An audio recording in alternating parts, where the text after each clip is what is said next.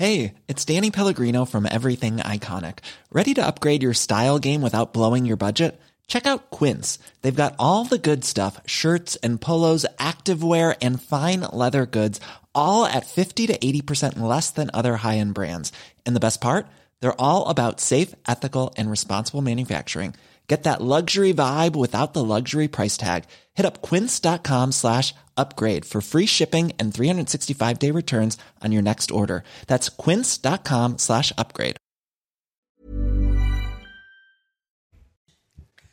Vous regardez la matinale de CNews. Merci d'être avec nous. Merci d'avoir choisi CNews pour démarrer cette journée à la une ce matin.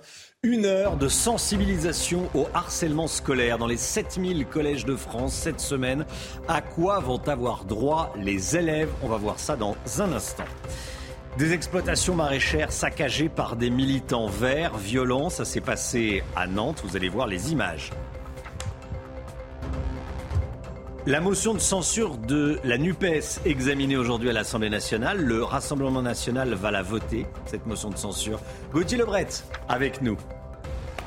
Super Joko hier à Roland Garros en finale. Il a vraiment dominé Casper Rude et dépasse Raphaël Nadal en nombre de titres remportés en Grand Chelem. L'absentéisme explose dans les entreprises en France. Ça coûte très cher. Lomi Guillot avec nous. La lutte contre le harcèlement scolaire. Donc cette semaine, tous les collégiens de France devront suivre une heure de sensibilisation. Une annonce faite hier par le ministre de l'Éducation nationale, Papendiaï. Alors concrètement, que prévoit le gouvernement pour endiguer ce fléau? On voit ça avec Mathilde Ibanez. À partir d'aujourd'hui, 7000 collèges vont devoir organiser une heure de sensibilisation sur le harcèlement et les réseaux sociaux cette semaine. C'est une demande faite par le ministre de l'Éducation nationale, Papendiaï. En tout, près de 3,4 millions d'élèves seront concernés. Pour David Alouche, porte-parole de l'association Parle, je t'écoute, cette initiative est bienvenue, mais mal réalisée. On ne comprend pas pourquoi euh, le gouvernement ne fait pas appel à des gens compétents, c'est-à-dire les associations.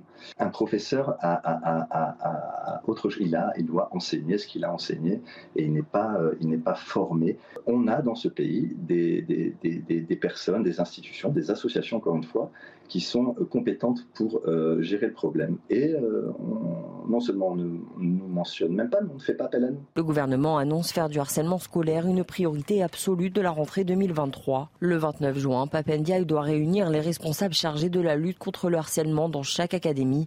Il a également promis des moyens supplémentaires comme la création d'un référent sur le harcèlement nommé dans chaque établissement à la rentrée, qui pourrait être un infirmier, un conseil principal d'éducation ou encore un enseignant. Il bénéficiera d'une rémunération Les associations gérant les numéros verts dédiés au harcèlement verront également leurs subventions augmenter. Le ministre de l'Éducation réunira également mardi 14 000 chefs d'établissement en visioconférence, ainsi que les inspecteurs de l'éducation nationale ou encore les recteurs, pour leur rappeler l'ensemble des leviers à leur disposition et recueillir leur remontée de terrain.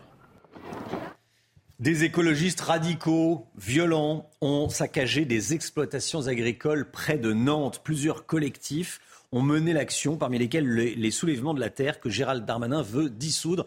Ils ont vandalisé des exploitations maraîchères. Oui, dans une serre euh, expérimentale, des bâches plastiques ont été euh, éventrées, des tuyaux d'eau arrachés et des salades piétinées. Et un peu plus loin, dans une exploitation qui produit euh, du muguet, les plantes ont été retirées de la terre. Le récit et les explications de Mathilde Ibanez. Des serres arrachées, des champs piétinés, des tacs sur les murs ou encore des tuyaux d'arrosage enlevés. Les militants écologistes ont saccagé plusieurs parcelles agricoles pour dénoncer l'exploitation du sable à des fins industrielles, mais aussi l'utilisation intensive de l'eau. Pour ce maraîcher, c'est l'incompréhension. On travaille justement sur euh, de nouvelles pratiques euh, dans ce centre. Euh, des pratiques plus vertueuses, des pratiques économes, des pratiques innovantes. et ce que je vous disais, oui, c'est ça, c'est que s'il y avait un endroit à détruire, c'était pas celui-ci. Des irruptions sur ces carrières agricoles font suite à une manifestation itinérante à Nantes où environ un millier de manifestants étaient présents. On est des activistes écologistes qui essaient d'agir à la hauteur des enjeux en faisant des actions de désobéissance civile qui ne sont pas du tout assimilables à des crimes ou à du terrorisme. Une première action de désobéissance civile que ce maraîcher juge violente. C'est de la dégradation gratuite, impunie, euh, nous, nous, on laissera pas ça comme ça, puisque on a bien l'intention de continuer notre mission, mais on va pas pouvoir assumer euh, des dégradations continuelles.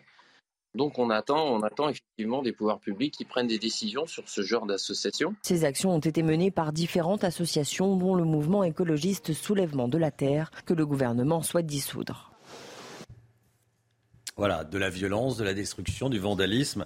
Et on n'impose pas sa façon de voir euh, aux autres comme ça. La démocratie, c'est pas ça. Hein. Donc, euh, c'est pour ça qu'on en parle ce matin et on va continuer à, en parler. L'assaillant d'Annecy a passé la nuit en cellule anti-suicide. Il a été transféré hier au centre pénitentiaire d'Eton en Savoie. Et après avoir évoqué son envie de mourir à plusieurs reprises, il est sous surveillance constante grâce à des caméras et à des rondes fréquentes des gardiens de prison. Toutes les informations sur ses conditions de détention avec notre envoyé spécial Thibault Marcheteau on en sait un petit peu plus concernant les conditions euh, de détention de ce principal suspect. On se trouve dans la commune d'Eton, à 40 km environ d'Annecy, et c'est ici que ce principal suspect a été incarcéré hier. Et donc, concernant ces conditions de détention, on sait que l'individu a été placé dans une cellule d'isolement où tous les objets qui pourraient lui permettre de se blesser ou de se retirer la vie lui-même lui ont été enlevés par mesure de sécurité. Il y a également des caméras de surveillance et des rondes des surveillants qui sont beaucoup plus fréquentes qu'à la normale. Voilà donc ce que l'on sait concernant les conditions de détention de cet individu qui a été mis en examen pour tentative d'assassinat, mais également pour rébellion avec armes. La Fédération française de football rappelle l'interdiction du port du voile islamique pendant les matchs. Dans les colonnes du Parisien, le nouveau président de la Fédération française de foot, Philippe Diallo, annonce qu'il a envoyé un courrier en ce sens à tous ses présidents régionaux et départementaux, parce qu'on voit des, des, excès, on voit des jeunes femmes qui portent le voile islamique pendant les matchs de foot, ce qui est interdit. Exactement, Romain. Cette réglementation n'est pas suivie par tous les clubs, comme vous allez le voir dans ce reportage signé Sarah Varnier. La question du port du voile dans le football revient sur le terrain, notamment après le signalement du préfet de Seine-Saint-Denis en début d'année à propos de plusieurs matchs disputés par des joueuses voilées. Alors président par intérim, Philippe Diallo avait déjà dû faire un rappel des règles sur la laïcité.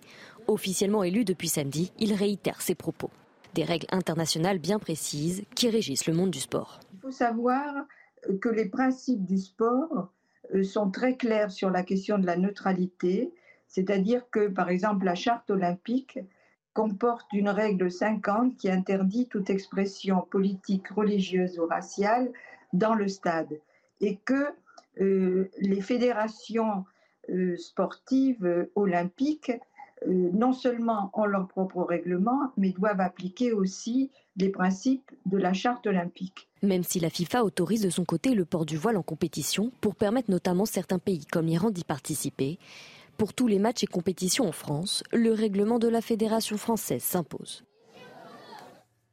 Voilà, et on sera avec un arbitre à 7h10. Il va nous expliquer comment ça se passe euh, sur le, sur le terrain. Une nouvelle fois, la France insoumise va tenter de faire tomber le gouvernement, puisqu'une nouvelle motion de censure va être débattue aujourd'hui à l'Assemblée nationale. Gauthier Lebret, elle n'a aucune chance de passer? On est un peu dans une faille euh, spatio-temporelle, Romain. C'est un jour sans fin, effectivement. Aucun risque pour Elisabeth Borne, puisque même si l'entièreté de la NUPES va voter cette motion de censure avec le Rassemblement euh, national, elle a donc été déposée par la NUPES, cette motion de censure. Les LR, qui sont toujours toujours les pivots dans ces euh, fameuses affaires, ne voteront pas cette motion de censure, contrairement à certains pour euh, la précédente du groupe Lyot. Mais le groupe Lyot a décidé de ne pas déposer de nouvelles motions de censure. C'est vraiment en fait le, bout du tunnel pour euh, le gouvernement, si vous voulez. L'abrogation de la réforme des retraites n'a pas eu lieu. Le groupe Lyot, Liberté, Outre-mer et Territoire a retiré son texte puisqu'il avait été vidé de sa substance. Le retour d'Emmanuel Macron sur le terrain s'est plutôt bien passé la semaine dernière. Et surtout, Surtout la manifestation, la dernière manifestation, n'a pas fait le plein. Alors Emmanuel Macron va être à nouveau sur le terrain à partir de demain. Ça sera euh, dans l'Ardèche pour euh, tourner la page de sa réforme des retraites. Après six mois de débat, ça y est, le bout du tunnel est là et la page se tourne enfin pour le gouvernement. Merci Gauthier.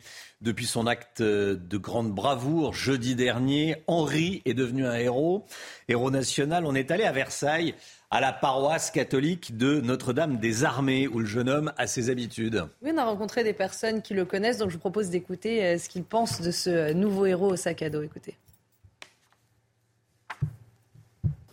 Ce qu'a pu faire Henri est un beau témoignage justement d'aide euh, à ceux qui sont en difficulté et le faire de manière spontanée avec euh, de la générosité, avec aussi beaucoup de, hein, de talent eh c'est un bel exemple et ça nous encourage tous. C'est marquant de voir quelqu'un qui, euh, euh, par instinct euh, d'humanité, va prendre ce risque. Il risque même sa vie. On ne sait pas comment l'agresseur maîtrisait son arme et s'il voulait s'acharner sur lui aussi. Et je pense qu'il a pu le gêner dans sa course folle. Ce drame dans le Finistère, une fillette de 11 ans a été tuée par balle ce week-end dans le jardin de la maison familiale. Son père a été grièvement blessé. Son pronostic vital est engagé. Et le tireur n'est autre que leur voisin, néerlandais de 71 ans. Lui et son épouse ont été euh, interpellés et placés en garde à vue. Alors si les motifs de ce drame ne sont pas encore euh, connus, un conflit opposerait les deux voisins depuis longtemps à propos d'une parcelle de terrain mitoyen euh, aux deux propriétés. 300 millions d'euros de plus pour la rénovation énergétique. Le gouvernement veut muscler son dispositif Ma prime rénove avec une nouvelle enveloppe pour l'année prochaine. Et la prestation pour les ménages les plus modestes sera entièrement prise en charge avec une aide passant de 1200 à 2000 euros. L'objectif du gouvernement est de passer à 200 000 rénovations d'ampleur l'année prochaine contre 90 000 actuellement. Et puis le déluge notamment dans les rues de Toulouse hier en fin de journée. Hein. Oui, les pluies diluviennes ont inondé euh, les rues et plusieurs euh, stations de métro de la ville rose. Le trafic a même dû être interrompu et même constat dans plusieurs villes de France, notamment la capitale à Paris où le métro a également été euh, inondé.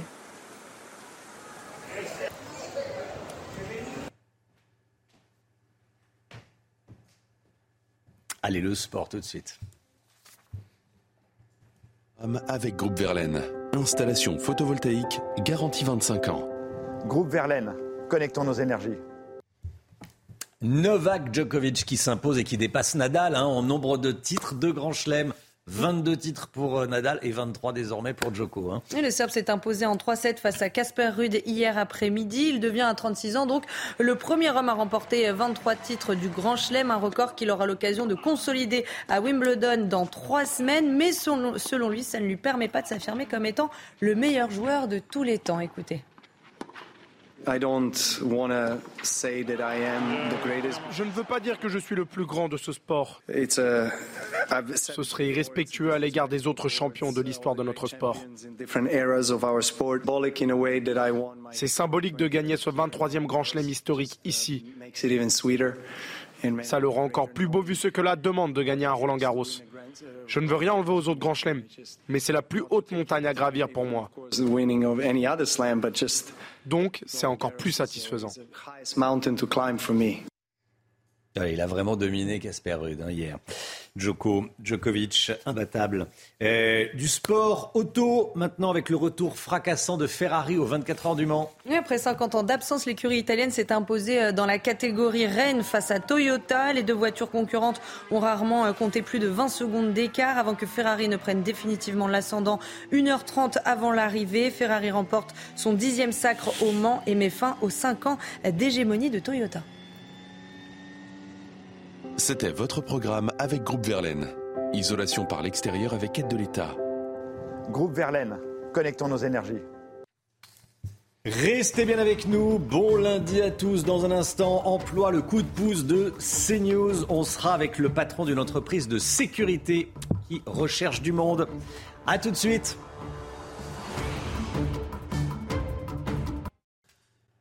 CNews, il est 6h15. Merci d'être avec nous. Tout d'abord, le point info, Chanel Housteau.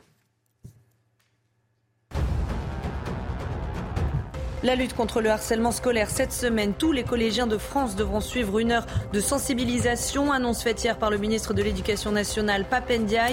Et pour la rentrée prochaine, plusieurs dispositifs seront engagés, comme la création d'un poste rémunéré de référent harcèlement.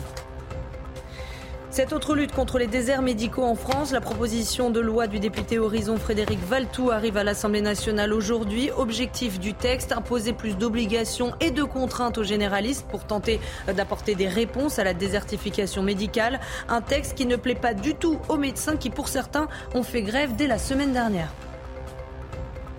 Et puis l'Ukraine annonce la reconquête de trois villages dans la région de Donetsk. Il s'agit des premiers gains territoriaux depuis le début de la contre-offensive ukrainienne. Kiev annonce également avoir capturé deux soldats russes et des combattants séparatistes pro-russes. Et dans le même temps, les évacuations se poursuivent après la destruction partielle du barrage de Kakovka avec plus de 3500 personnes évacuées au total. Tous les jours, à 6h15 dans la matinale, on reçoit des patrons de PME partout en France qui ont des difficultés à embaucher, qui ont des difficultés à trouver du personnel. On est ce matin avec Michel Le Saffre. Bonjour. Bonjour. Merci d'être en direct avec nous. Vous êtes le patron de GPS Sécurité. Vous êtes basé en Vendée, au Sable d'Olonne. Euh, déjà, est-ce que vous pouvez nous présenter votre activité? Ben, Notre entreprise de sécurité euh, a pour vocation de, de, sécuriser les biens et les personnes. Et nous, en Vendée, on est essentiellement euh, dans trois domaines qui sont euh, l'événementiel, les centres de distribution et un, un, gros hôpital. Et un gros hôpital. Alors, vous recherchez plusieurs personnes. Euh, vous pouvez nous présenter les, les, les postes que vous euh, recherchez, les, les, personnes que vous recherchez? Alors, on recherche des, des, agents de sécurité. Dans, dans, la sécurité, on dissocie la, la sûreté de la sécurité incendie. Euh, pour euh, les centres de distribution, on cherche essentiellement des agents de sécurité dans, dans le nord de la Vendée, au Sable d'Olonne. Euh, et l'objectif, voilà, pour ces, ces gens-là, c'est de la surveillance, c'est du filtrage, c'est de la vidéosurveillance. Le, le deuxième point d'effort où on a un petit peu de mal à recruter, c'est pour l'hôpital, où là on est plus sur de la sécurité incendie. C'est des gens qui travaillent sous forme de vacation d'une douzaine d'heures. Et euh, l'essentiellement, c'est de faire de la ronde et aussi un petit peu de sécurisation. Et enfin, pour euh, la saison qui est estivale, puisqu'on est en bord de mer, on a pas mal d'événements, de, de, concerts et d'activités euh, ludiques euh, tout autour du port et dans la ville des Sables-d'Olonne. Et on a besoin d'agents pour, pour cet été. Il faut des diplômes. Qu'est-ce qu'il faut comme diplôme pour être agent de sécurité? En effet, il y, a, deux prérequis. Il faut déjà, pour euh, avant, toute chose, euh, avoir une autorisation du, Conseil national des activités privées de sécurité, le CNAPS, et savoir lire et, euh, parler le français, passer un test qui s'appelle le test B1. Une fois que ces prérequis sont, acquis, qu'on a l'autorisation de pouvoir être formé, le, titre à finalité professionnelle d'agent de sécurité dure cinq semaines. Il est sanctionné par un examen. Et le second diplôme de SIAP, c'est-à-dire d'agent incendie, dure 15 jours. Il est aussi sanctionné par un, un, un, examen qui est contrôlé par le SDIS. Il y a beaucoup de demandes dans votre domaine, hein, Michel Le Saffre. Il y a, il y a, vous, avez, euh, vous, avez du, vous avez du boulot. Oui, effectivement, la sécurité, il y a énormément de travail. Oui. Énormément de travail. Alors, euh, combien c'est payé? Alors, le, le coefficient euh, de base, enfin nous, qu'on utilise, c'est le coefficient 140, euh, 1764 euros brut. Euh, pour euh, nos agents qui sont sur, sur les sites. Après, pour tout ce qui est événementiel, on est plus sur un coefficient un petit peu plus supérieur, de l'ordre de 1830 euros. Maintenant, on a aussi des postes d'agents de maîtrise, donc des postes de manager à responsabilité qui commandent des équipes, euh, qui eux sont à 2116 euros brut.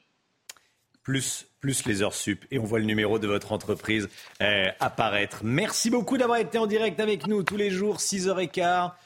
Emploi, le coup de pouce de CNews. Merci à vous, très bonne journée. J'espère que vous allez trouver. J'espère que vous allez trouver. Alexandra Blanc, ça vous aura pas échappé, il fait chaud. Il fait oui. chaud. Les régions du Nord sont également concernées par la chaleur. Mm-hmm. On vit une fin de printemps particulièrement chaude.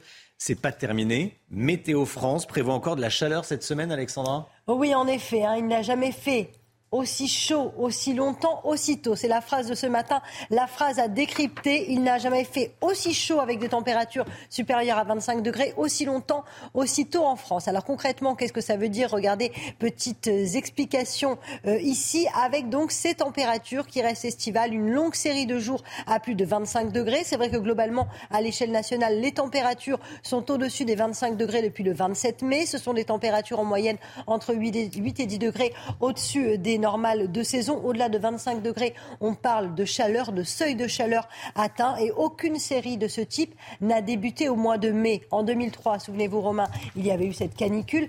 Eh bien, cette chaleur avait débuté le 6 juin 2003. Là, elle a commencé le 27 mai 2023. Alors, ça ne veut pas dire qu'on aura une canicule loin de là. Mais en attendant, les températures restent au-dessus des normales de saison. Et ça va durer cette semaine. On attend 29 degrés à Paris ou encore à Bordeaux cet après-midi. Merci Alexandra. L'absentéisme est en hausse. Ça inquiète les entreprises, ça coûte très cher aux entreprises. On va faire un point complet avec le Guillot dans un instant. A tout de suite. L'économie avec vous, Lomique Guillot, c'est un nouveau baromètre qui le montre ce matin. L'absentéisme en entreprise n'a jamais été aussi élevé que l'année dernière. Vous avez les tout derniers chiffres. Qu'est-ce qu'ils disent? Effectivement, Romain, c'est un baromètre réalisé par euh, Heming et AG2R La Mondiale, publié euh, ce matin dans, dans le Figaro, qui le montre. Le taux d'absentéisme sur les 12 dernières années en France a augmenté de 75%. On s'absentait en moyenne 14 jours en 2011 ce qui est déjà beaucoup. Là, désormais, c'est 24,5 jours d'absence en moyenne en 2022. Au final, en 2022, près d'un salarié sur deux, 47% hein, exactement, aura été absent au moins un jour dans l'année. Qu'est-ce qui explique un tel absentéisme? Bon, d'abord le Covid, hein, évidemment. Les gens ont été euh, malades, ont euh, logiquement dû s'arrêter, mais aussi les conséquences du Covid aujourd'hui. On nous a tous dit qu'au premier signe de rhume ou de maladie, il fallait rester chez soi. Eh bien, le message est visiblement bien passé. C'est une bonne chose hein, pour lutter contre la circulation des virus. C'est moins bien pour la productivité des, des, entreprises. Et puis, le Covid a surtout profondément changé notre rapport au travail. Ça, c'est toutes les études qui le disent. Désormais, le travail n'est plus considéré comme étant au centre de la vie pour les Français. On a vu aussi des cas de burn-out augmenter et certains ont tendance en conséquence à lever le pied au moindre signe de fatigue ou de petits coups de mou. On le voit d'ailleurs à un indicateur précis que pointe cette étude et que pointaient d'autres études précédemment. Les absences qui augmentent le plus sont celles de courte durée. Un petit arrêt pour respirer, reprendre des forces et repartir. Tous les secteurs sont touchés par cette tendance et cette hausse de l'absentéisme. Mais en premier lieu, ce sont les services où le taux est le plus élevé. Devant, vous le voyez, la santé, les transports, le commerce et le BTP. Et pour les entreprises, quelles sont les, conséquences? Ah ben Elles sont énormes. Hein. Le, coût, le coût de l'absentéisme a été chiffré par cette étude. C'est 100 milliards d'euros par an pour les entreprises. Évidemment, avec un tel taux d'absentéisme, le travail est souvent totalement désorganisé. Les responsables de l'étude ont calculé que le taux d'absentéisme actuel représente l'équivalent de 7 temps plein pour une entreprise de 100 salariés. Ce qui veut dire que si vous avez 100 salariés dans une entreprise, il y en a 7 qui sont absents en permanence et vous ne pouvez donc compter que sur un effectif de 93 personnes. Au niveau national, c'est comme si sur 22 millions de salariés en CDI, vous aviez 1,5 million de personnes en arrêt en permanence. Merci Lomic Guillot. Je m'attendais à la petite publicité comme d'habitude et là il y en a pas. D'où notre surprise. D'où notre surprise. Allez, le temps tout de suite avec Alexandra Blanc. Regardez votre météo avec Samsonite Proxys. Légère, résistante, durable. Une nouvelle génération de bagages. La météo avec vous, Alexandra. Hier, c'était à Lille qu'il a fait le plus chaud oui, regardez cette température, 32,4 degrés hier pour la région lilloise, avec donc ces températures en moyenne 8 à 10 degrés au-dessus des normales de saison. C'était la deuxième fois consécutive que la métropole lilloise était la ville la plus chaude de France. Et oui, d'habitude, c'est dans le sud qu'on a le plus chaud, à Bordeaux, à Toulouse ou encore euh, du côté de Marseille. Et bien là, c'est la région lilloise, c'est à Lille qu'il a fait le plus chaud, avec localement 32,4 degrés hier après-midi. Température donc qui reste estivale et toujours largement au-dessus des normales de saison. On prend la direction des Landes avec une toute autre météo. On a eu évidemment de la chaleur, mais surtout des inondations avec ces orages assez impressionnants, ces orages assez stationnaires qui déversent des trompes d'eau, donc des inondations hier dans les Landes. Il y a 30 minutes, on vous montrait les inondations à Paris, donc ce n'était pas uniquement euh, la capitale hein, qui était concernée par ces inondations, c'était également les Landes ou encore à Toulouse, on a eu aussi des inondations. Alors aujourd'hui, on va retrouver un temps un petit peu plus calme, un petit peu plus clément euh, sur les régions du Nord, même si ça reste assez instable et orageux, notamment le long de la Garonne ou encore en allant euh, vers les Alpes. On a un petit peu de brouillard également euh, près des côtes de la Manche et puis du plein soleil, notamment à Lille. Hein.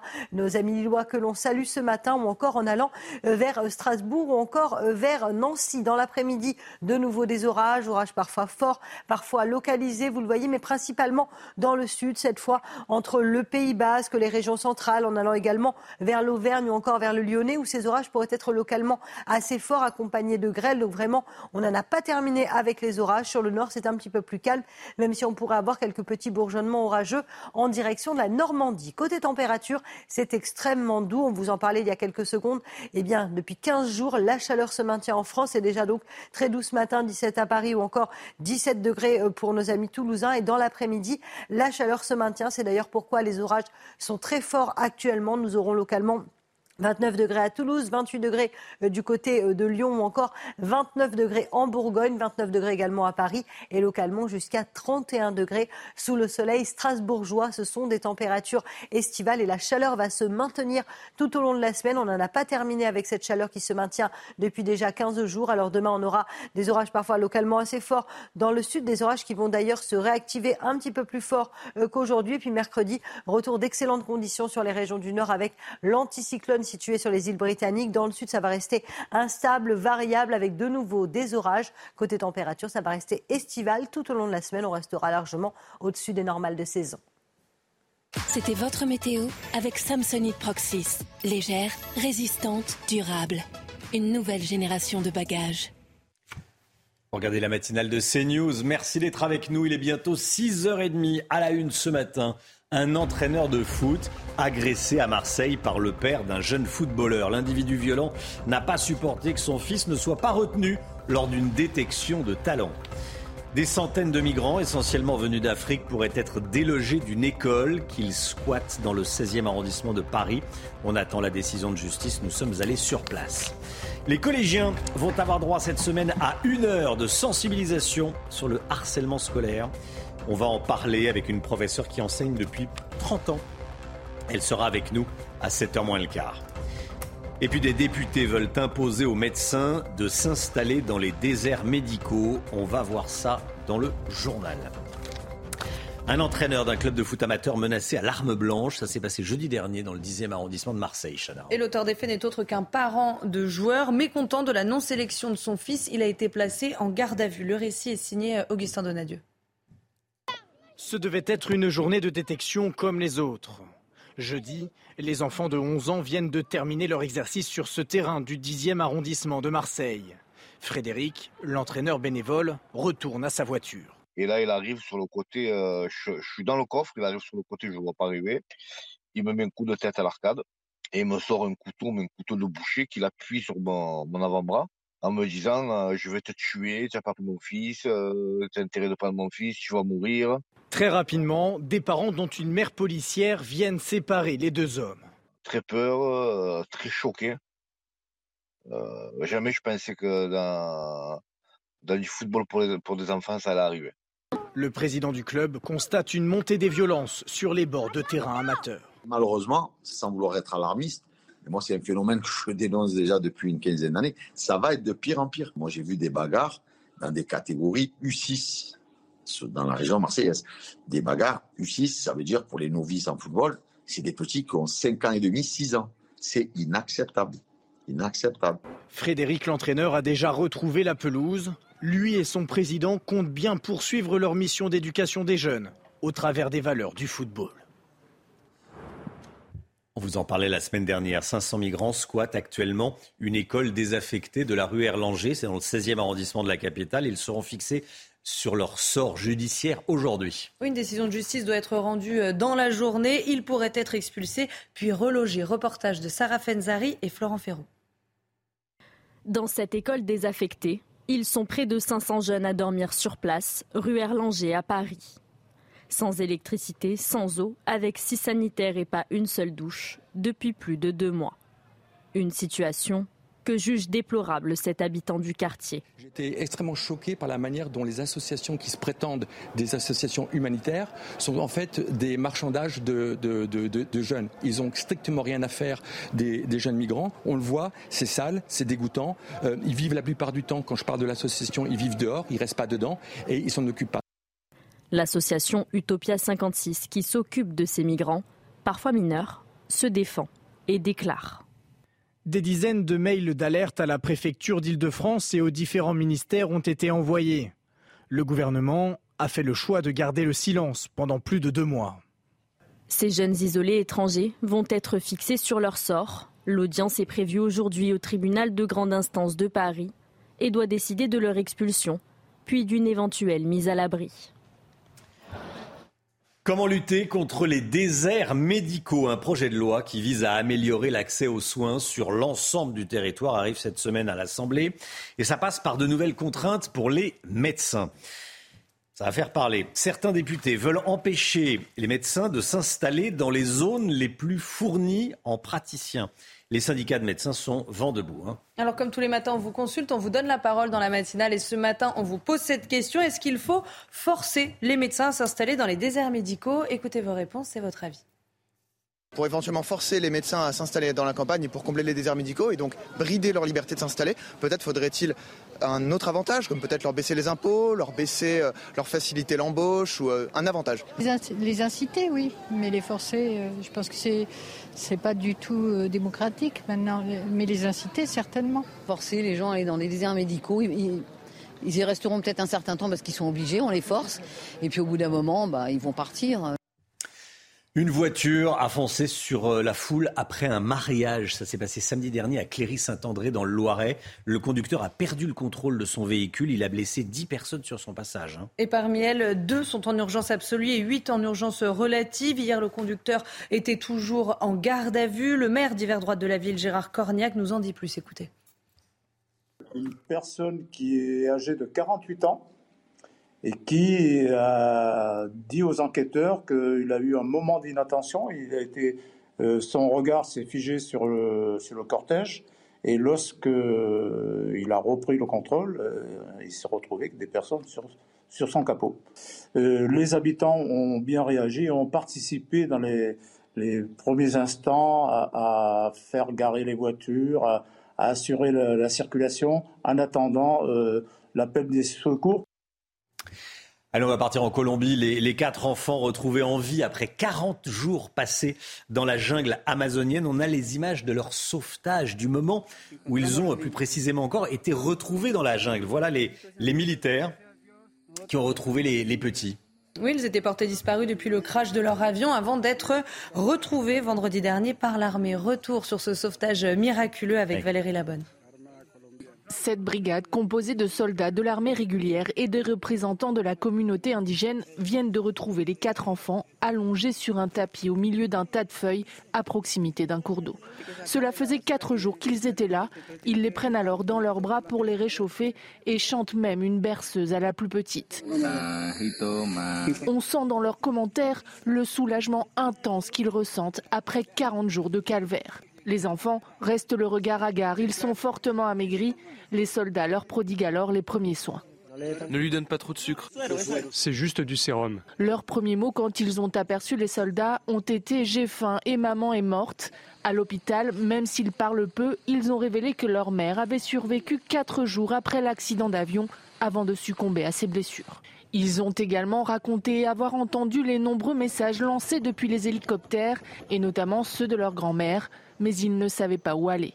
Soignés à l'hôpital militaire de Bogota, les enfants reprennent tranquillement des forces. Le deuxième est celui qui a montré le plus de changements. Il arrive à s'asseoir, ils ont commencé à dessiner parce qu'ils ont besoin de s'exprimer. On ne les force pas à parler parce que la priorité est qu'ils reprennent des forces. Ils devraient rester hospitalisés un mois, le temps de regagner du poids et de soigner une partie de leur traumatisme. Voilà, ça se termine bien, même si c'est triste pour eux, ils ont perdu leur, euh, leur maman. Mais effectivement, quand l'hélicoptère passe et euh, envoie un message, on se demande mais comment, comment, comment faire pour dire qu'ils sont euh, sous, la, sous la canopée, on les voit pas, ils sont quatre, faut, ils n'ont pas de fusée de détresse, ils ont, ils ont dû souffrir, les pauvres petits. Mais enfin bon, ça y est, ils sont entre de, entre de bonnes mains. Allez, le, le sport tout de suite. Votre programme avec Groupe Verlaine. Installation photovoltaïque garantie 25 ans. Groupe Verlaine, connectons nos énergies.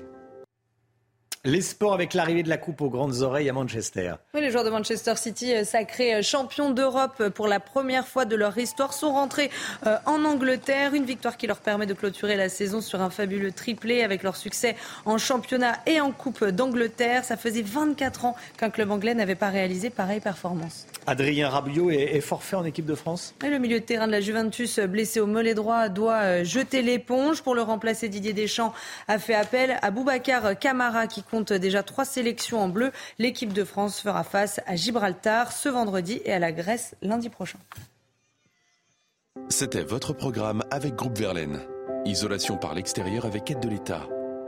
Groupe Verlaine, connectons nos énergies.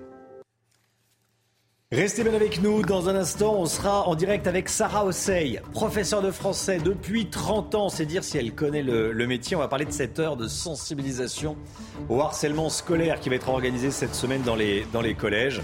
Puis on va parler globalement de l'école. Restez bien avec nous. À tout de suite. On parle harcèlement scolaire dans un instant. Ça sera juste après le point info avec Chana Lousteau. 300 millions d'euros de plus pour la rénovation énergétique. Le gouvernement veut muscler son dispositif MaPrimeRénov' avec une nouvelle enveloppe pour 2024. La prestation pour les ménages les plus modestes sera entièrement prise en charge avec une aide passant de 1200 à 2000 euros. L'objectif du gouvernement est de passer à 200 000 rénovations d'ampleur l'année prochaine contre 90 000 actuellement. La réforme des retraites, la motion de censure déposée par la NUPES sera débattue aujourd'hui à l'Assemblée nationale. L'Alliance de gauche riposte après l'échec de la tentative d'abrogation de la retraite à 64 ans proposée par le groupe Lyotte. La NUPES accuse le gouvernement d'un coup de force antidémocratique et les députés RN ont d'ores et déjà annoncé qu'ils voteront tous pour cette motion. Et puis deux jeunes individus blessés dans une fusillade à Besançon. Ça s'est passé dans la nuit de samedi à dimanche sur un parking près du quartier de la Planoise, théâtre d'une guerre de territoire entre dealers. Les deux hommes ont été blessés par des tirs d'armes lourdes de type Kalachnikov. Ils ont été hospitalisés et leur pronostic vital n'est pas engagé. Une heure de sensibilisation anti-harcèlement à l'école va être organisée cette semaine dans les 7000 collèges. On en parle avec Sarah Ossey, professeure de français. Bonjour Sarah Ossey. Bonjour tout le monde, bonne journée. Merci beaucoup d'être avec nous. Bonne journée à vous aussi. Euh, je voulais vous entendre sur cette, euh, cette heure, qu'est-ce que j'allais dire, cette journée, cette heure de sensibilisation. Elle va être organisée cette semaine. Euh, les proviseurs vont, vont devoir l'organiser. C'est un peu au dernier moment, faut le dire. Déjà, à quoi ça devrait ressembler selon vous? Oh, écoutez, je vais être méchante, mais ça ressemble strictement à rien. Je me mets à la place, en plus des, chefs d'établissement qui sont en plein dans les conseils de classe et l'organisation des examens de fin d'année, et on leur met ça en plus de leurs tâches habituelles, comme on fait toujours à l'éducation nationale. Alors, euh, c'est pas à quoi ça devrait ressembler, c'est que ça n'a pas de sens. Déjà, le harcèlement doit être défini. Qu'est-ce que c'est que le harcèlement? La Fontaine disait déjà que euh, un fripon d'enfant, cet âge est sans pitié. Euh, l'enfant euh, et se socialise, il peut être très dur, mais où commence euh, le harcèlement, où s'arrête la violence ordinaire qui sévit dans nos établissements. Donc déjà le premier problème c'est ça. Ensuite le deuxième problème c'est que c'est pas une heure qui va régler quoi que ce soit. Euh, il faut comprendre pourquoi les enfants harcèlent. L'école est le miroir de la société, donc une société de plus en plus violente, ça se traduit à l'école. Pour ça, il faudrait des mesures absolument radicales et énergiques, ce qu'on ne fait jamais. On fait toujours des petites mesures qui servent à rien, une heure par-ci, une heure par-là. Et alors, quand il y a un problème, on fait deux choses. Premièrement, euh, comme on fait là, euh, on organise une heure de formation Or, on a des profs qui sont déjà surformés, surqualifiés, et dont on ne respecte pas la formation initiale. Et la deuxième chose, c'est créer un référent. Monsieur Diaye propose aussi de créer un référent dans l'établissement pour ces problèmes. Alors les référents, il y en a déjà 12. On n'a déjà pas assez de profs pour avoir des référents. Il y a le référent petit déjeuner, le référent laïcité, le référent égalité. Donc pour vous, il faut d'abord euh, définir ce qu'est le harcèlement, petit 1, et petit 2, le régler, j'allais dire, euh, avec les parents, euh, réunir, euh, les réunir dans, dans, dans, une pièce et puis et, essayer de, de, régler la situation comme ça, plus simplement. Bah, disons que déjà, faut, déjà, faut pas tout mélanger. On mélange enseignement et, et éducation. Ah L'éducation, c'est les parents et l'instruction, c'est l'établissement. Si les enfants avaient des cours construits, si les enfants étaient intéressés par ce qu'ils ont à l'école, il y aurait beaucoup moins de harcèlement. Le problème, c'est que l'école est vidée de sa substance, le savoir. Vous savez, c'est depuis de 89. La loi Jospin, l'enfant est au centre. Alors on s'occupe de l'enfant, on s'occupe plus du savoir. Mais l'enfant, il est comme tout le monde. Si vous lui proposez des choses intéressantes et variées, il aura moins envie de faire l'imbécile euh, et justement de harceler ses camarades. Très souvent, le harcèlement provient de l'inaction. Ils ont, on est obligé par des textes euh, complètement absurdes de leur mettre des heures de liberté dont ils n'ont que faire. Moi, je vois, je fais du théâtre à l'heure du déjeuner, j'ouvre ma salle, on discute avec les enfants, c'est ça dont ils ont besoin. Or, on a, on a enlevé des heures de cours, on a vidé euh, les établissements. Nous, on a une infirmière formidable. Elle est plus là que deux heures par que deux jours par semaine. Euh, on n'a plus de personnel, on n'a plus de psychologue, on n'a plus rien, on n'a plus aucun soutien. C'est ça dont on a besoin. Donc, il faut une bonne fois pour toutes remettre des heures de cours, remettre des activités intéressantes euh, aux heures où les enfants sont libres, ce qu'on ne fait pas bien entendu, parce que tout le problème, c'est que ça coûte de l'argent. Le but, c'est de mettre le moins d'argent possible dans l'éducation nationale. C'est simple. Alors, quand vous faites une formation enseignant ou que vous désignez un référent, ça vous coûte rien. Par contre, remettre des psychologues, euh, et là, je parle de, la partie éduquée avec les parents. Les parents, faut bien qu'ils aient quelqu'un avec qui discuter et quelqu'un qui les appuie. On a d'excellents psychologues, de très bonnes infirmières, mais ils sont pas là. On supprime des postes, on les enlève, on supprime les adjoints d'éducation qui discutent avec les enfants. Et si vous voulez prévenir la violence, il faut dialoguer. Or, on enlève du personnel. Ben, il n'y a, pas de miracle. Le but, c'est de ne pas mettre d'argent dans l'éducation nationale. C'est simple. Donc vous dites plus d'argent dans l'éducation nationale et euh, pendant qu'on parle de harcèlement scolaire, on ne parle pas du principal qui est que l'école doit apprendre aux enfants à écrire, compter, euh, lire et accessoirement transmettre des savoirs. Euh, pas accessoirement, c'est-à-dire que dans le savoir, il y a des modèles. c'est pas en faisant du catéchisme pendant une heure aux enfants qu'on va leur faire apprendre comment se tenir. Par exemple, en histoire, il n'y a plus de grandes figures. Quand vous donnez des images aux enfants, moi je fais l'Iliade, les héros de l'Iliade.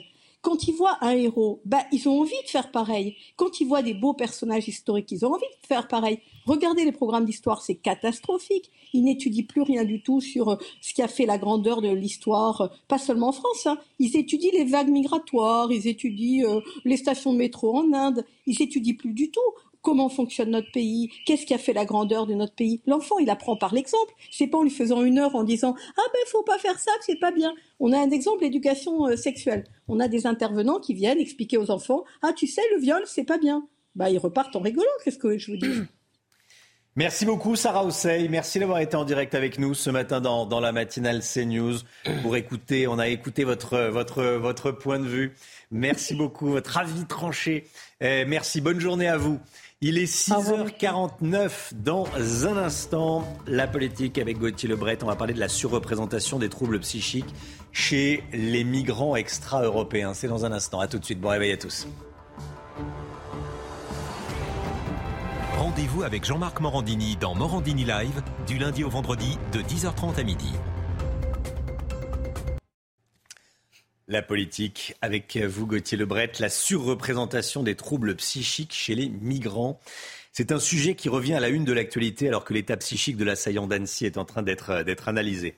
Au-delà de ce cas, qu'est-ce qu'on sait, Gauthier, des troubles psy chez les migrants? Des études ont été réalisées à ce sujet. Oui, et c'est à lire notamment dans Le Point et Atlantico, alors là, sur la surreprésentation des troubles psychiatriques chez les migrants, en raison évidemment de tout ce qu'ils ont enduré pour euh, venir notamment en Europe, de s'ils quittent aussi un pays en garde, ce qu'ils ont pu endurer euh, chez eux. Alors une étude réalisée en association avec l'Office français de l'immigration le démontre, sur un échantillon de près de 3000 personnes primo-immigrantes extra-européennes. 36%, près de 36%, 35,91, déclarent avoir eu un trouble psychique. Alors ça peut être des phobies, des accès de panique, des épisodes maniaques ou des états de stress post-traumatique. Et plus le migrant est jeune, plus il a de risques de souffrir de troubles psychiques. Donc, euh, c'est 36% euh, de migrants, selon euh, cette étude, qui, souffrent de troubles. Eh bien, ça serait presque quatre fois plus que la population générale en France. Selon le ministère de la Santé, un Français sur dix déclare avoir reçu un diagnostic positif pour des troubles psychiques. Alors, cette situation est confirmée par une autre étude, cette fois au CNRS. Oui, alors ça, c'est à lire dans les colonnes d'Atlantico. Effectivement, c'est un chercheur du CNRS qui a fait la somme de 40 études qui concernent en tout 11 000 personnes. Et pour les troubles dépressifs chez les migrants, c'est 32 trois fois plus que dans la population euh, générale. Pour les troubles bipolaires, c'est cinq fois plus. On va peut-être voir euh, les chiffres avec euh, le carton. Et alors pour le stress post-traumatique, c'est 18 fois plus. Alors, quelle conclusion peut-on en tirer? Eh bien, évidemment, la question euh, qui euh, se pose, c'est euh, de manière générale, est-ce que le risque de passage à l'acte est plus élevé si vous, souffrez de troubles psy? Et puis, ça pose aussi évidemment la question des budgets hein, pour la psychiatrie en France qui manque cruellement de moyens. On le sait, c'est vraiment la, la, grande oubliée. La première étude dont je vous parlais dit en conclusion que la nécessité est là de repérer les troubles de santé mentale chez les migrants, même dans le contexte d'une immigration légale. Encore faut-il en avoir les moyens. Merci beaucoup Gauthier Lebret. 8h15, Jordan Bardella, le président du RN, sera l'invité de Laurence Ferrari. 8h15 dans la matinale. La musique tout de suite. Votre programme avec Groupe Verlaine. Installation photovoltaïque garantie 25 ans. Groupe Verlaine, connectons nos énergies. Alors on va écouter un titre que qu'on connaît tous, qui date pas d'hier, encore et encore de Francis Cabrel. Mais là le clip est disponible pour la première fois dans une version restaurée. Voilà, et le titre de l'album, Photo de voyage. Encore et encore. Comme et ça continue encore et encore. C'est le début, d'accord, d'accord.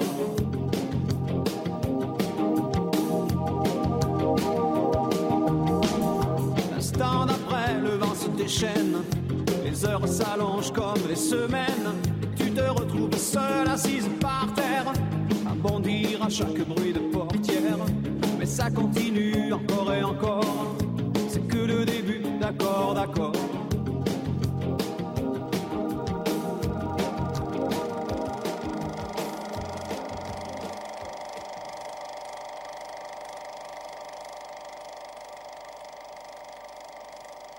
C'était votre programme avec Groupe Verlaine. Isolation par l'extérieur avec aide de l'État. Groupe Verlaine, connectons nos énergies. Le temps tout de suite, Alexandra Blanc. Regardez votre météo avec Samsonite Proxys. Légère, résistante, durable. Une nouvelle génération de bagages. La météo avec vous, Alexandra. Vous nous emmenez à Paris où les orages ont engendré des inondations pendant quelques temps en fin de journée. Oui. Oui, ça a commencé hier aux alentours de 20h avec, regardez ces images du métro parisien inondé. On a eu des orages évidemment dans les rues de la capitale avec donc des trompes d'eau avec cette instabilité, localement euh, quelques coups de tonnerre. Et c'est vrai que ce sont des orages qu'on dit stationnaires en météo, c'est-à-dire qu'ils déversent beaucoup d'eau en seulement euh, quelques minutes. On a eu également des routes inondées. L'aéroport euh, Charles de Gaulle a suspendu ses atterrissages durant à peu près une quarantaine de minutes. Image donc impressionnante hier dans les rues de la capitale. Alors aujourd'hui, ça ira mieux du côté de Paris. En revanche, partout ailleurs, on va conserver un temps assez instable, principalement en allant vers les régions du sud. Hein, vous le voyez le long de la Garonne ou encore euh, du côté des Alpes où le temps est assez brumeux, assez lourd. Ce matin, on retrouve en revanche un temps plus lumineux entre la région lilloise, le bassin parisien ou encore le nord-est. On a un petit peu de brouillard également euh, près des côtes de la Manche avec euh, quelques nuages bas. Dans l'après-midi, de nouveau des orages, mais principalement cette fois sur les régions du sud, orages bien localisés, parfois assez violents, donc entre le sud-ouest, l'Auvergne, le Massif central ou encore en allant vers le Lyonnais, avec donc ces orages potentiellement assez forts et accompagnés de grêle. On pourrait également avoir un temps assez instable en remontant vers la Normandie. Mais si vous êtes en Bretagne ou encore du côté de la Lorraine et de l'Alsace, là, le ciel restera parfaitement dégagé. Côté température, grande douceur ce matin. Une nouvelle fois 17 à Paris, 17 degrés à Toulouse ou encore 20 degrés euh, du côté de Perpignan. Et dans l'après-midi, les températures s'envolent de nouveau. Ça fait à peu près 15 euh, jours que les températures dépassent localement les 25 degrés à l'échelle nationale. Et ça va continuer cette semaine. 29 à Paris cet après-midi, 29 degrés à Toulouse ou encore 31 degrés à Strasbourg. Et puis pour la suite, chaleur qui va se maintenir. On aura toujours des orages dans le sud et du beau temps sur les régions du nord grâce à l'anticyclone situé sur les îles britanniques. C'était votre météo avec Samsonite Proxys. Légère, résistante, durable. Une nouvelle génération de bagages. C'est News, il est bientôt 7h. Merci d'être avec nous. L'équipe est là, toute l'équipe est là. Comme tous les jours, on est avec Chanel Housteau. Gauthier Lebret nous accompagne et Lomic Guillot. À la une ce matin, l'assaillant d'Annecy, incarcéré dans une cellule anti-suicide à la prison d'Eton en Savoie. On ira sur place. La Fédération française de football a dû rappeler l'interdiction du port du voile islamique sur les terrains de foot. Saïd Njimi ancien arbitre de football, sera avec nous à 7h10 pour en parler. Une proposition de loi est étudiée aujourd'hui à l'Assemblée nationale afin d'améliorer l'accès aux soins et limiter les déserts médicaux. Les mesures présentées provoquent la colère des médecins généralistes.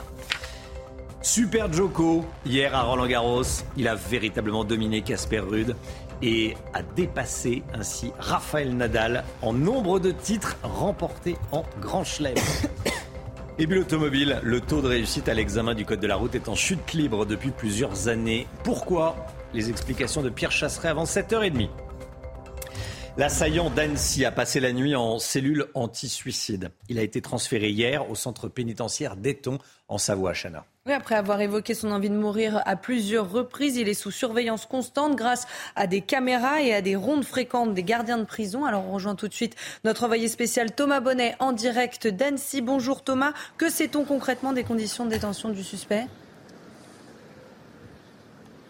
On sait donc qu'il a été placé en détention provisoire au centre pénitentiaire d'Eton. C'est à environ 40 km de la ville d'Annecy, dans une cellule à l'isolement, une pièce spéciale où tout est fait pour éviter que le détenu euh, se suicide. Tout objet pouvant euh, représenter un danger ou dont il pourrait euh, se servir pour mettre fin à ses jours a été retiré.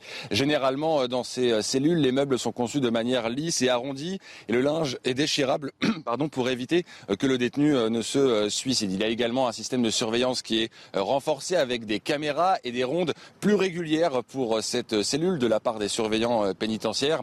Alors on rappelle que depuis son interpellation jeudi dernier, le suspect reste muet face aux enquêteurs, muet aussi face au juge d'instruction euh, pour euh, tentative d'assassinat et rébellion avec arme. Il encourt la réclusion criminelle à perpétuité.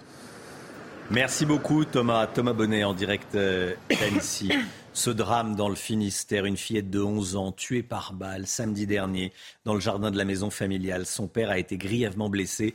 Le pronostic vital est engagé. Et le tireur n'est autre que leur voisin, néerlandais de 71 ans. Lui et son épouse ont été euh, interpellés et placés en garde à vue. Alors si les motifs de ce drame ne sont pas encore connus, un conflit opposerait les deux voisins depuis longtemps à propos d'une parcelle de terrain mitoyen aux deux propriétés la lutte contre les déserts médicaux en France. La proposition de loi du député Horizon Frédéric Valtou arrive à l'Assemblée nationale aujourd'hui. L'objectif du texte, imposer plus d'obligations aux généralistes pour tenter d'apporter des réponses à la désertification médicale. Grosse colère chez les premiers concernés qui, pour certains, ont fait grève dès vendredi dernier. Reportage en Loire-Atlantique avec Michael Chailloux. Porte close au cabinet médical ce vendredi, les quatre généralistes étaient en grève pour dire non au projet de loi Valtou qui souhaite s'attaquer aux déserts médicaux en imposant plus d'obligations aux médecins. Pas question de se laisser faire pour ce jeune généraliste. Le côté libéral du médecin généraliste est en train de disparaître euh, petit à petit. Euh, on n'a déjà pas accès à une liberté pour nos tarifs.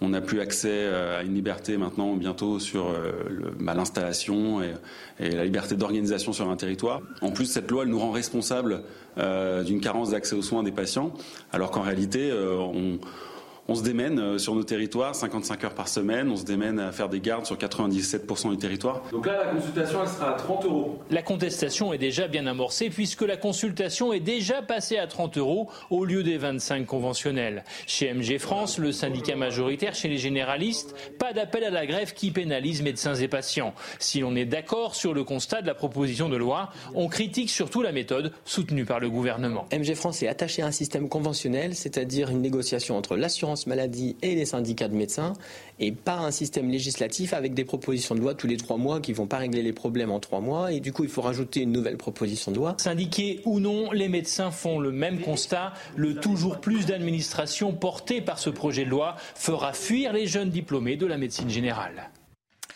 Une nouvelle fois, la NUPES va tenter de faire tomber le gouvernement, puisqu'une nouvelle motion de censure va être débattue aujourd'hui à l'Assemblée nationale. Gauthier Lebret avec nous. Cette Gauthier, cette Gauthier, cette, euh, cette Gauthier de censure. Cette Gauthier de censure. Cette motion de censure n'a aucune chance de passer. Hein. Aucune, absolument aucune, euh, Romain. C'est un peu une faille spatio-temporelle. C'est un jour euh, sans fin. Effectivement, alors pourquoi elle n'a aucune chance de passer? Parce que les républicains, qui sont toujours les fameux pivot dans ces cas-là ne la voteront pas, contrairement euh, à la motion euh, précédente qui avait, vous vous souvenez, euh, failli faire tomber le gouvernement à neuf voix près. Certains LR avaient fait le choix de la voter. Donc là, vous avez toute la NUPES qui va la voter. Pareil pour le Rassemblement national, mais ça ne suffira pas à faire tomber le gouvernement. C'est la 17e motion de censure contre Elisabeth Borne en un peu plus d'un an. La 17e. Et à la, et à la fin, il se passe toujours la même chose. Elisabeth Borne et son gouvernement euh, ne tombent pas. Alors en fait, aujourd'hui, ça signe la fin une bonne fois pour toutes des débats euh, sur la réforme des retraites. C'est le bout du tunnel pour euh, le gouvernement avec la mobilisation qui n'a pas fait le plein, l'abrogation qui n'a pas eu lieu. Vous vous en souvenez la semaine dernière, Lyot qui a retiré son texte puisqu'il a été vidé de sa substance et les amendements de suppression, d'abrogation ont été rejetés par Yael Braun-Pivet et le retour sur le terrain d'Emmanuel Macron qui s'est plutôt bien passé pour une fois la semaine dernière sans casserolade quand il était en Normandie. D'ailleurs, le président de la République va être à nouveau sur le terrain demain. Ça sera en Ardèche pour continuer à tourner cette de la réforme des retraites qui aujourd'hui semble donc tourner pour de bon. Merci Gauthier. 300 millions d'euros de plus pour la rénovation énergétique en France. Le gouvernement veut muscler son dispositif Ma Prime Rénove avec une nouvelle enveloppe pour l'année prochaine. la prestation pour les ménages les plus modestes sera entièrement prise en charge avec une aide passant de 1200 à 2000 euros. L'objectif du gouvernement est de passer à 200 000 rénovations d'ampleur en 2024 contre 90 000 actuellement. Une lettre de Charlotte Corday vendue 215 000 euros aux enchères à Versailles. Ce document de trois pages est présenté par la maison de vente comme étant le testament politique qu'elle a écrit la veille de son acte meurtrier. je rappelle que Charlotte Corday avait assassiné le révolutionnaire Jean-Paul Marat dans son bain en juillet 1793. Cette lettre a été acquise par la direction du patrimoine et de la culture de Normandie. Allez les sports avec euh, la victoire d'un très grand champion Novak Djokovic à Roland Garros. Votre programme avec Groupe Verlaine. Installation photovoltaïque garantie 25 ans. Groupe Verlaine, connectons nos énergies. Voilà, il a facilement battu le, le néerlandais Casper Ruud hier après-midi. Hein. Il s'est imposé euh, en 3-7 hier. Il devient donc à 36 ans le premier homme. Norvégien, norvégien pas néerlandais, norvégien Casper Ruud.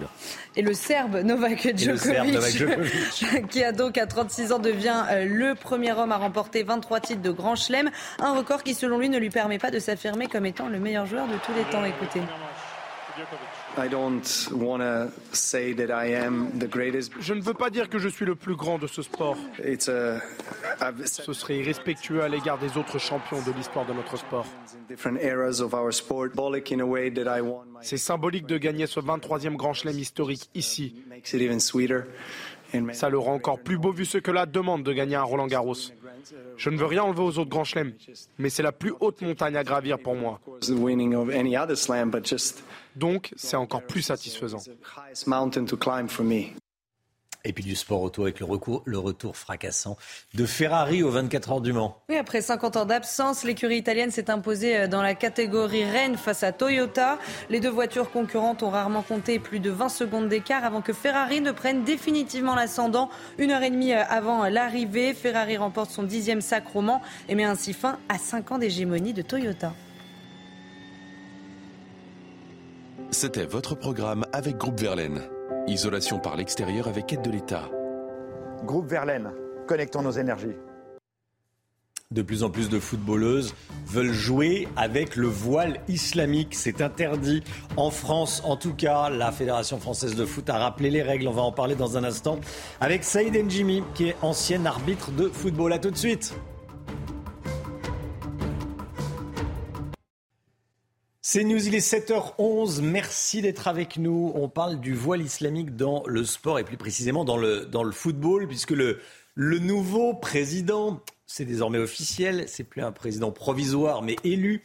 Euh, Philippe Diallo, président de la Fédération française de football, a rappelé cette interdiction euh, ce week-end. Interdiction en France de porter le voile islamique sur les terrains de foot. Euh, et on en parle avec Saïd Njimi. Bonjour, merci d'être en direct avec nous. Bonjour. Bonjour, ancien arbitre de, football. Euh, il y a de plus en plus de, joueuses qui veulent porter le voile Semble-t-il, oui, dans certaines, euh, dans certaines, dans certaines régions. Euh, bon, c'est un sujet, hein, la Fédé, vous, vous, avez raison à, rappeler l'interdiction. Alors, pour ce qui me concerne, je, je suis contre, mais pas forcément sur le plan réglementaire, plutôt pour l'idée que je me fais de l'intégration par le sport. Euh, principalement, qui est un dernier vecteur d'intégration dans notre pays. Et je, considère que c'est important que toutes les jeunes filles principalement, puissent jouer de la même manière avec l'équipement conforme, un short, une paire de chaussettes, un maillot. Euh, pour qu'il euh, n'y ait que le sport qui puisse être mis en, valeur et puis euh, naturellement défenseur, défenseur de la laïcité. Et puis enfin, même si la fédération a rappelé le principe d'interdiction, c'est principalement moi pour des raisons d'éthique, de moralité et puis d'envie de partager des choses ensemble loin des, du contexte religieux. Oui, on est, on est tous égaux quand on est euh, avec euh, un maillot de foot sur le, sur le dos, sur les épaules. Il y, a des, il y a des clubs qui ne font pas respecter cette interdiction. Ça veut dire que c'est compliqué. Parfois, c'est compliqué parce qu'il y, y, a des pressions oui, alors je pense qu'il faut faire preuve de beaucoup de pédagogie et puis euh, euh, rappeler encore une fois que, le sport euh, permet d'intégrer totalement. Et c'est vrai que lorsque l'on a un signe distinctif religieux sur le terrain, c'est pas forcément l'idéal, encore une fois, de pouvoir s'intégrer d'abord dans une équipe, certes, mais aussi s'intégrer au contexte plus général de notre, de notre pays, de notre République, qui, qui permet aux uns et aux autres de démontrer ses qualités alors on parle de sport, on parle de football, euh, sans pour autant euh, mettre en évidence sa couleur de peau, euh, ses orientations personnelles, religieuses. enfin, c'est quelque chose auquel je suis très attaché et dont j'ai personnellement bénéficié. C'est pour cette raison que, indépendamment du, fait d'avoir rappelé la règle hein, de, la fédération, c'est pour moi d'abord et avant tout un, sujet moral et mmh. beaucoup de pédagogie à mettre en œuvre. Oui. Parce que je lisais dans le, dans le Parisien aujourd'hui en France, là aujourd'hui, qu'il y avait des arbitres euh, qui racontaient qu'ils se faisaient traiter de racistes quand ils imposaient euh, l'interdiction du, voile islamique. Qu'est-ce qu'il faut répondre à ça? Oh, je pense que c'est un faux sujet euh, de, se prévaloir de racisme.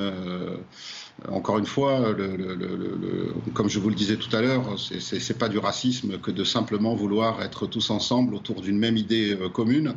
Euh, je suis un peu peiné et chagriné quand, j'entends ça, puisque euh, par principe, le sport, encore une fois, est, un des vecteurs d'intégration. Et personnellement, euh, je m'appelle Saïd Njimi et, je n'ai pas je n'ai pas de sujet par rapport à ça. Ce qui compte, c'est de pouvoir s'intégrer et de passer euh, et de passer un bon moment tous ensemble. C'est un faux problème que d'indiquer aux uns et aux autres qu'ils sont racistes au prétexte de simplement vouloir être tous ensemble. C'est un raccourci un peu rapide euh, qui n'a pas lieu d'être. Hmm. Euh, il y a quand même cette particularité française, parce qu'il faut rappeler qu'au niveau international, la FIFA l'autorise le, voile. C'est ça que. Et du coup, certaines doivent dire bah écoutez en France pourquoi vous pourquoi vous pourquoi vous ne l'autorisez pas? C'est un moyen de pression alors la, FIFA a d'autres problèmes euh, puisque dans, certains pays, euh, euh, pouvoir avoir des jeunes joueuses sur le terrain est déjà un exploit. Hmm. donc, si vous interdisez le port du voile dans des pays euh, à caractère euh, extrêmement islamique, euh, c'est beaucoup plus compliqué. Et puis on n'arrive pas à avoir de jeunes joueuses sur le terrain. Donc je pense qu'il faut faire la part des choses entre les pays qui ont peut-être besoin d'avoir ce genre de règles qui permettent petit à petit d'intégrer les jeunes joueuses, les femmes sur le terrain, et puis de l'autre côté des pays qui ont, qui, ont, qui ont réussi, ou en tout cas qui sont au stade de, de mettre en place une forme de laïcité très importante à mes yeux, au stade où nous en sommes en France. C'est peut-être pour ça que la FIFA permet le, port du voile sur le plan mondial et ensuite laisse l'opportunité aux fédérations de, l'appliquer si elles le souhaitent. Voilà, et en France, c'est interdit, il va falloir le, faire respecter. Merci beaucoup, Saïd Jimmy. Merci d'avoir été en direct avec nous ce matin dans, dans, la matinale. Bonne journée à vous. Merci beaucoup. Le point info tout de suite avec Chana Lousteau. La lutte contre le harcèlement scolaire cette semaine, tous les collégiens de France devront suivre une heure de sensibilisation, annonce faite hier par le ministre de l'Éducation nationale, Papendiaï. Pour la rentrée prochaine, plusieurs dispositifs seront engagés, comme la création d'un poste rémunéré de référent harcèlement. Cette autre lutte, cette fois contre les déserts médicaux en France, la proposition de loi du député Horizon Frédéric Valtou arrive à l'Assemblée nationale aujourd'hui. Objectif du texte, imposer plus d'obligations et de contraintes aux généralistes pour tenter d'apporter des réponses à la désertification médicale. Un texte qui ne plaît pas du tout aux médecins qui, pour certains, ont fait grève dès la semaine dernière. Et puis l'Ukraine annonce la reconquête de trois villages dans la région de Donetsk. Il s'agit des premiers gains territoriaux depuis le début de la contre-offensive ukrainienne. Kiev annonce également avoir capturé deux soldats russes et des combattants séparatistes pro-russes. Et dans le même temps, les évacuations se poursuivent après la destruction partielle du barrage de Kakovka avec maintenant plus de 3500 personnes évacuées. Lomique Guillot avec nous, va parler de la filière nucléaire française qui se prépare à recruter de façon massive au cours des dix prochaines années, notamment pour accompagner la construction des EPR. Est-ce qu'on sait déjà quels sont les métiers concernés? Oui, Romain, ils sont euh, nombreux. Hein. Ça va du maçon à l'ingénieur, en passant par le chef de projet, le modélisateur 3D, ou encore le soudeur spécialisé, le câbleur ou le chaudronnier. Rien que cette année, on recrute 4000 ingénieurs dans le nucléaire. Selon le groupement des industriels de l'atome, 100 000 nouveaux emplois seront créés dans les 10 ans, avec un pic sur la période 2027-2030 lorsque débutera, vous le disiez, la construction des nouveaux EPR, les EPR2, les plus petits réacteurs de nouvelle génération. Ça représente quand même une augmentation de 25% de l'activité euh, de la construction et de, l'entretien du parc nucléaire. Mais tout le problème, eh bien, c'est qu'aujourd'hui, ces métiers souffrent d'un déficit d'attractivité. Ils sont moins sexy que les métiers euh, du du numérique ou du marketing, par exemple, et on peine à attirer des candidats. Qu'est-ce qui est prévu pour attirer des candidats alors? Eh bien, un grand plan avec euh, beaucoup de communication, le lancement notamment d'un site internet qui va permettre de découvrir tous les métiers du nucléaire. Les professionnels du secteur et de la filière vont également aller à la rencontre des élèves dans les classes dès la troisième pour leur présenter toutes les opportunités et tous les métiers possibles. Et puis, il va aussi y avoir des, actions très concrètes. Hein. Par exemple, l'Université des métiers du nucléaire, qui est l'organisation des professionnels de la filière, suggère que les entreprises du nucléaire puissent parrainer des jeunes en formation à partir du CAP, mais aussi euh, dans les bacs pro ou les BTS, en leur versant tout de même une bourse de 600 euros par mois plutôt incitatif. Et puis l'université donc des métiers du nucléaire veut aussi chercher à attirer plus de femmes, elles sont largement sous-représentées dans le secteur, et puis aussi des professionnels en reconversion qui cherchent donc à apprendre de, de nouveaux métiers avec l'aide du futur France Travail. Est-ce que ça va suffire? Malheureusement, sans doute pas. C'est aussi pourquoi les professionnels du nucléaire préviennent qu'ils vont sans doute devoir avoir recours à de la main-d'œuvre étrangère et ils demandent à ce que les métiers du nucléaire soient classés en tension, vous savez, pour pouvoir éventuellement bénéficier d'une future politique d'accueil accommodante pour les étrangers, si la mesure est retenue dans le futur projet de loi immigration. C'est encore un exemple, hein, hélas, de la difficulté qu'on a à remettre euh, certains Français au travail. On a 100 000 emplois qui vont se créer dans une filière de pointe dans laquelle la France est pionnière et on va devoir aller chercher eh bien, cette main-d'œuvre à l'étranger. C'est vraiment le paradoxe français. On refuse de travailler et ensuite on se plaint que les métiers dont on ne veut pas soient donnés à d'autres. Merci beaucoup, Lomique Guillot. Pourquoi le taux de réussite à l'examen du code de la route a chuté depuis 2016 On en parle dans un instant. Restez bien avec nous sur CNews. À tout de suite. Rendez-vous avec Pascal Pro dans l'heure des pros, du lundi au vendredi de 9h à 10h30. Pierre Chasseret est avec nous. Bonjour Pierre. Bonjour Romain. On va parler du code de la route. Pourquoi le taux de réussite à l'examen du code de la route a chuté depuis 2016 Oui, parce que je me suis pensé. Bon, Oula. Oula. Ça commence bien. C'est une autre manière de se pencher sur les chiffres. C'est pas si simple à dire. Je me suis penché sur ces chiffres et j'ai voulu regarder l'évolution du taux de réussite au code de la route. Avant 2016, pour ceux qui l'ont passé avant, avant 2016, dont moi, et peut-être vous aussi. Le taux de réussite oscillait aux alentours de 70%, le code. Hein. Il est passé à 10, à, en 2019 à 50% pour aujourd'hui se stabiliser entre 54 et 56%, Romain. Alors, qu'est-ce qui avait provoqué cette chute du taux de réussite? Je vous emmène au 2 mai 2016. Réforme du code de la route. On intègre 1000 nouvelles questions. Dans ces 1000 nouvelles questions, beaucoup de questions sur l'écologie, l'environnement, pas mal de choses assez larges qui font chuter le taux de réussite en quelques jours à 16%. Le 10 mai, huit jours après, la sécurité routière annonce qu'elle va écarter 600 questions et le taux de réussite remonte donc à peu près au niveau de ce que l'on a aujourd'hui, c'est-à-dire environ 50%. Je vous donne une petite question comme ça de l'époque, moi qui m'avait paru euh, assez, euh, assez lunaire. Euh, si vous avez 5 dixièmes d'acuité visuelle, à partir de combien de mètres voyez-vous le panneau d'entrée d'agglomération? Alors la réponse, je la connais pas, la réponse de Pierre Chasseret, je vous la donne. Passez chez l'ophtalmo et l'opticien, ça réglera tous les problèmes. Est-ce qu'il y a d'autres failles qui expliquent cette, euh, cette chute du taux de réussite? Oui, il y a notamment l'apprentissage en ligne qui commence à monter et cet apprentissage en ligne est en train de remplacer directement l'apprentissage que l'on faisait dans la salle de code avec des, enseignants à la conduite qui pouvaient vous expliquer vos erreurs, vous préparer au mieux à l'examen du code de la route. Il faut revenir à cela. Le tout en ligne, c'est pas mal, mais ça, ça limite. Je pense qu'il faut revenir à un code de la route qui soit plus adaptée, plus dans la vie des automobilistes et toucher de près à l'automobile avec ceux qui, euh, qui la pratiquent au quotidien. Donc revenir à ses fondamentaux, l'auto-école en ligne a ses limites et on le voit sur les résultats du Code de la route. Merci beaucoup Pierre Chasseret le code de la route. C'est vrai que ça, ça remonte hein, pour, pour certains. Combien de fautes, Romain Waouh, je me souviens plus. Je me souviens plus. C'était il y a, il y a plus, de, plus, de, 30 ans, mais je crois que je l'ai eu au premier coup et comme le, comme le permis. Je fais le malin, hein, mais bon. C'était une, une autre époque aussi. Je crois que c'était un peu plus simple. Allez, 7h25, on est un petit peu en avance, mais c'est pas grave. On va euh, regarder précisément le, le temps avec Alexandra Blanc. C'était votre programme avec Groupe Verlaine. Isolation par l'extérieur avec aide de l'État. Groupe Verlaine, connectons nos énergies. Le temps, Alexandra. Regardez votre météo avec Samsonite Proxys. Légère, résistante, durable. Une nouvelle génération de bagages.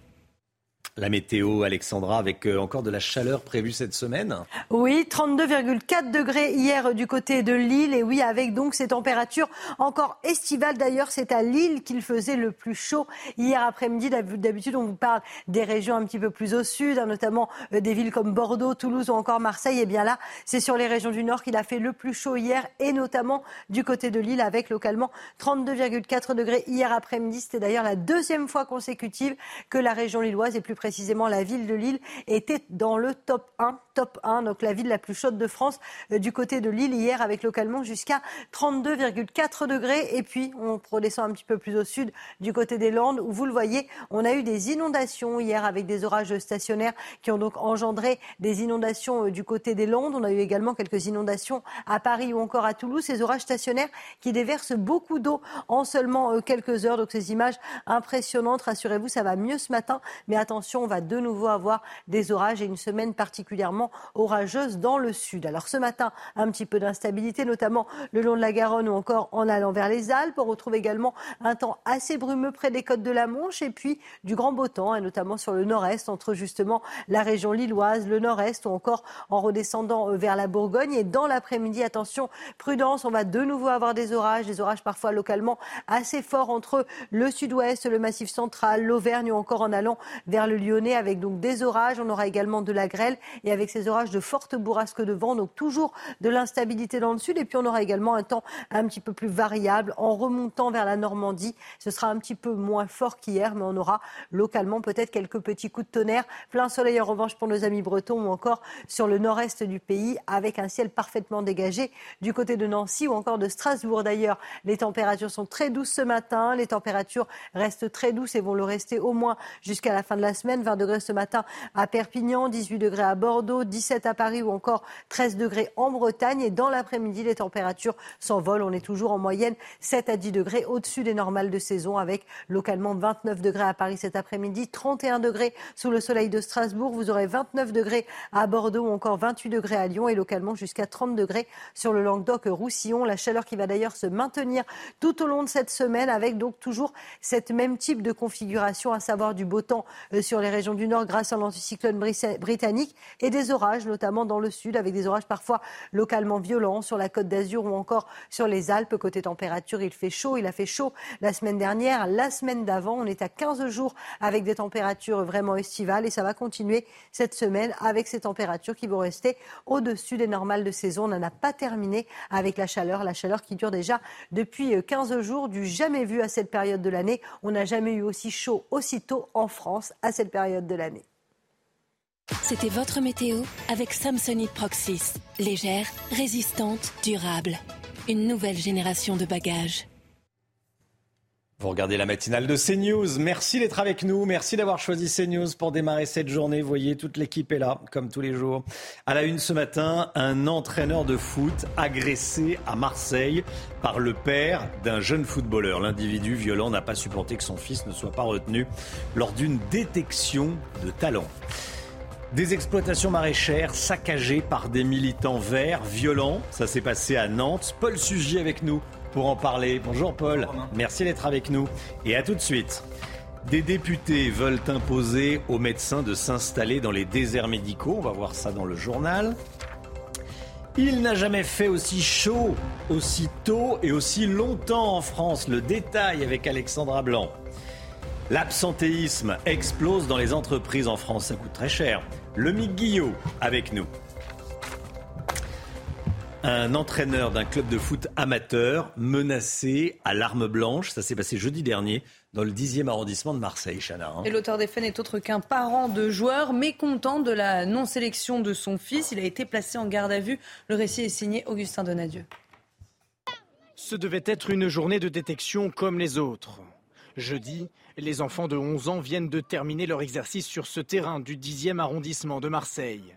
Frédéric, l'entraîneur bénévole, retourne à sa voiture. Et là, il arrive sur le côté, euh, je, suis dans le coffre, il arrive sur le côté, je ne vois pas arriver. Il me met un coup de tête à l'arcade et il me sort un couteau, mais un couteau de boucher qu'il appuie sur mon, mon avant-bras en me disant euh, Je vais te tuer, tu n'as pas pris mon fils, euh, tu as intérêt de prendre mon fils, tu vas mourir. Très rapidement, des parents dont une mère policière viennent séparer les deux hommes. Très peur, euh, très choqué. Euh, jamais je pensais que dans, dans du football pour, les- pour des enfants, ça allait arriver.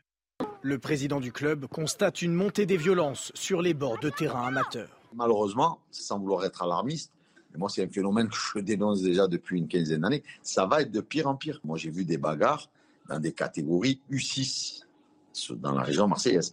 Des bagarres U6, ça veut dire pour les novices en football, c'est des petits qui ont 5 ans et demi, 6 ans. C'est inacceptable. Inacceptable. Frédéric, l'entraîneur, a déjà retrouvé la pelouse. Lui et son président comptent bien poursuivre leur mission d'éducation des jeunes au travers des valeurs du football. On vous en parlait la semaine dernière. 500 migrants squattent actuellement une, une école désaffectée rue Erlanger, c'est dans le 16e arrondissement de la capitale. Ils seront fixés sur leur sort aujourd'hui. La justice pourrait décider de les expulser. Oui, puisqu'une décision de justice doit être rendue euh, aujourd'hui. Il pourrait être expulsé puis relogé. Voyez ce reportage de Sarah Fenzari et de Florent Ferraud. Dans cette école désaffectée, ils sont près de 500 jeunes à dormir sur place, rue Erlanger à Paris. Sans électricité, sans eau, avec six sanitaires et pas une seule douche, depuis plus de deux mois.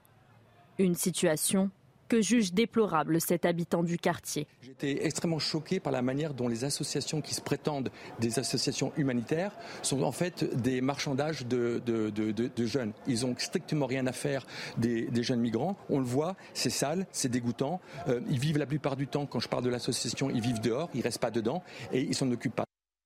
L'association Utopia 56, qui s'occupe de ces migrants, parfois mineurs, se défend et déclare. Des dizaines de mails d'alerte à la préfecture d'Île-de-France et aux différents ministères ont été envoyés. Le gouvernement a fait le choix de garder le silence pendant plus de deux mois. Ces jeunes isolés étrangers vont être fixés sur leur sort. L'audience est prévue aujourd'hui au tribunal de grande instance de Paris et doit décider de leur expulsion, puis d'une éventuelle mise à l'abri. Comment lutter contre les déserts médicaux? Un projet de loi qui vise à améliorer l'accès aux soins sur l'ensemble du territoire arrive cette semaine à l'Assemblée nationale et ça passe par de nouvelles contraintes pour les médecins, Chana. hein. Oui, certains députés veulent empêcher les soignants de s'installer dans les zones les plus fournies en praticiens. Les syndicats de médecins sont vent debout. Toutes les explications de Viviane Hervier. Les déserts médicaux, une réalité en France qui s'exprime aussi en chiffres. En 2010, on dénombrait 56 000 médecins généralistes sur tout le territoire. Ils ne sont plus que 46 000 en 2023. Le projet de loi présenté cette semaine prévoit entre autres la mise à contribution des cliniques privées pour assurer les urgences, des contrats pour inciter les étudiants en médecine à s'installer dans des zones où il y a pénurie de soignants, moyennant une allocation mensuelle. Il prévoit aussi de simplifier l'exercice des praticiens diplômés hors de l'Union européenne. Mais pour les syndicats de médecins, cela ne suffit pas à redonner de l'attractivité à la profession. Euh, finalement, cette euh, proposition de loi ne va faire qu'aggraver la situation. On se retrouve toujours à faire des, consultations de 30 à 45 minutes à 25 euros, mais quel regard on porte sur le travail de ces médecins de famille qui suivent des patients atteints d'insuffisance cardiaque, de diabète, de multiples pathologies, et en les rémunérant à ce niveau-là, quel regard on porte sur leur métier, sur ce qu'ils font au quotidien? Je peux vous dire que ça ne donne pas forcément envie de continuer. Pourtant, un groupe de 200 députés transpartisans estime que le projet de loi ne va pas assez loin. Pour forcer les médecins à s'installer dans les déserts médicaux, il propose d'instaurer une régulation gérée par l'Agence régionale de santé. C'est elle qui délivrerait l'autorisation pour s'installer dans une zone déjà bien pourvue. une règle qui s'applique déjà pour les pharmaciens, les kinés les infirmiers libéraux. Voilà, et comme tous les matins, on vous donne la parole dans la matinale. On vous pose cette question ce matin.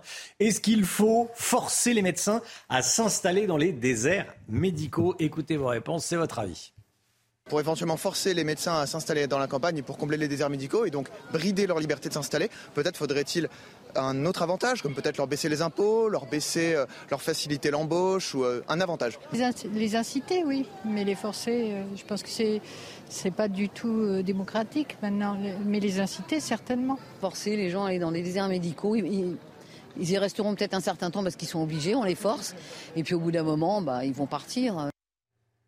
Cette bonne nouvelle dont on vous parle ce matin, près d'un mois après la fusillade qui a fait cinq blessés graves à Villerue, petite ville de Meurthe-et-Moselle, le jeune Kenzo est sorti du coma. L'adolescent de 17 ans avait été gravement touché à la tête.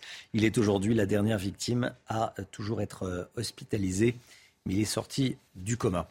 Un véritable déluge s'est abattu hier soir à Paris. Regardez ces images impressionnantes. Le métro parisien était complètement inondé. Bon. Euh, et puis des rues de Paris est également euh, totalement inondées. On se croirait à Bangkok, là. Oui. Euh, hein dans une ville du sud-est asiatique. Bah non, ça s'est passé dans le quartier de Belleville, Romain, dans, le 20e bah arrondissement. Mais oui, ça ressemble. Et puis les pluies diluviennes ont également frappé la ville de Toulouse, rue inondée, tout comme plusieurs stations de métro, à tel point que le trafic du métro a dû être interrompu. Ça ne vous aura pas échappé, il fait chaud. Les régions du nord sont également concernées par la chaleur. On vit une fin de printemps particulièrement chaude.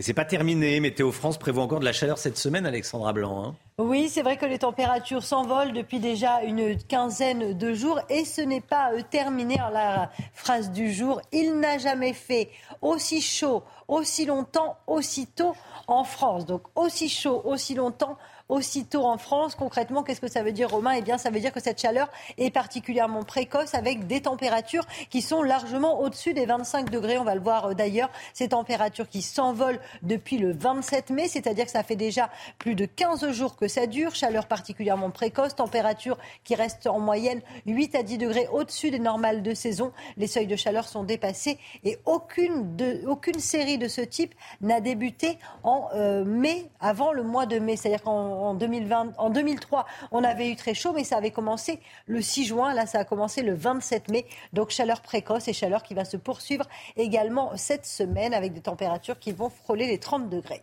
Merci beaucoup, Alexandra. C'est une année à méduses. Les méduses débarquent en Loire-Atlantique et en Vendée. Cette année, elles s'échouent sur la plage plutôt que d'habitude. Hein. Un phénomène lié à la météo estivale et aux fortes températures. Reportage à Pornichet avec Mickaël Chaillot. Attention, ceci n'est pas une galette bretonne, mais bien une des nombreuses méduses qui, ces derniers jours, envahissent le littoral de Loire-Atlantique et Vendée. Ici, plage de Sainte-Marguerite à Pornichet, on regarde bien le sable avant d'y poser l'orteil. Il ne faut pas mettre le pied dessus parce que forcément, euh, on risque d'avoir euh, des brûlures, déjà. Donc euh, ça fascine, c'est fascinant comme, comme bête. Jamais on, a, voyait des méduses au mois de juin. Ça non, c'était plutôt fin juillet, août, quand il avait fait déjà un peu chaud. Pour moi, c'est évident. Hein. C'est notre planète qu'on a abîmée.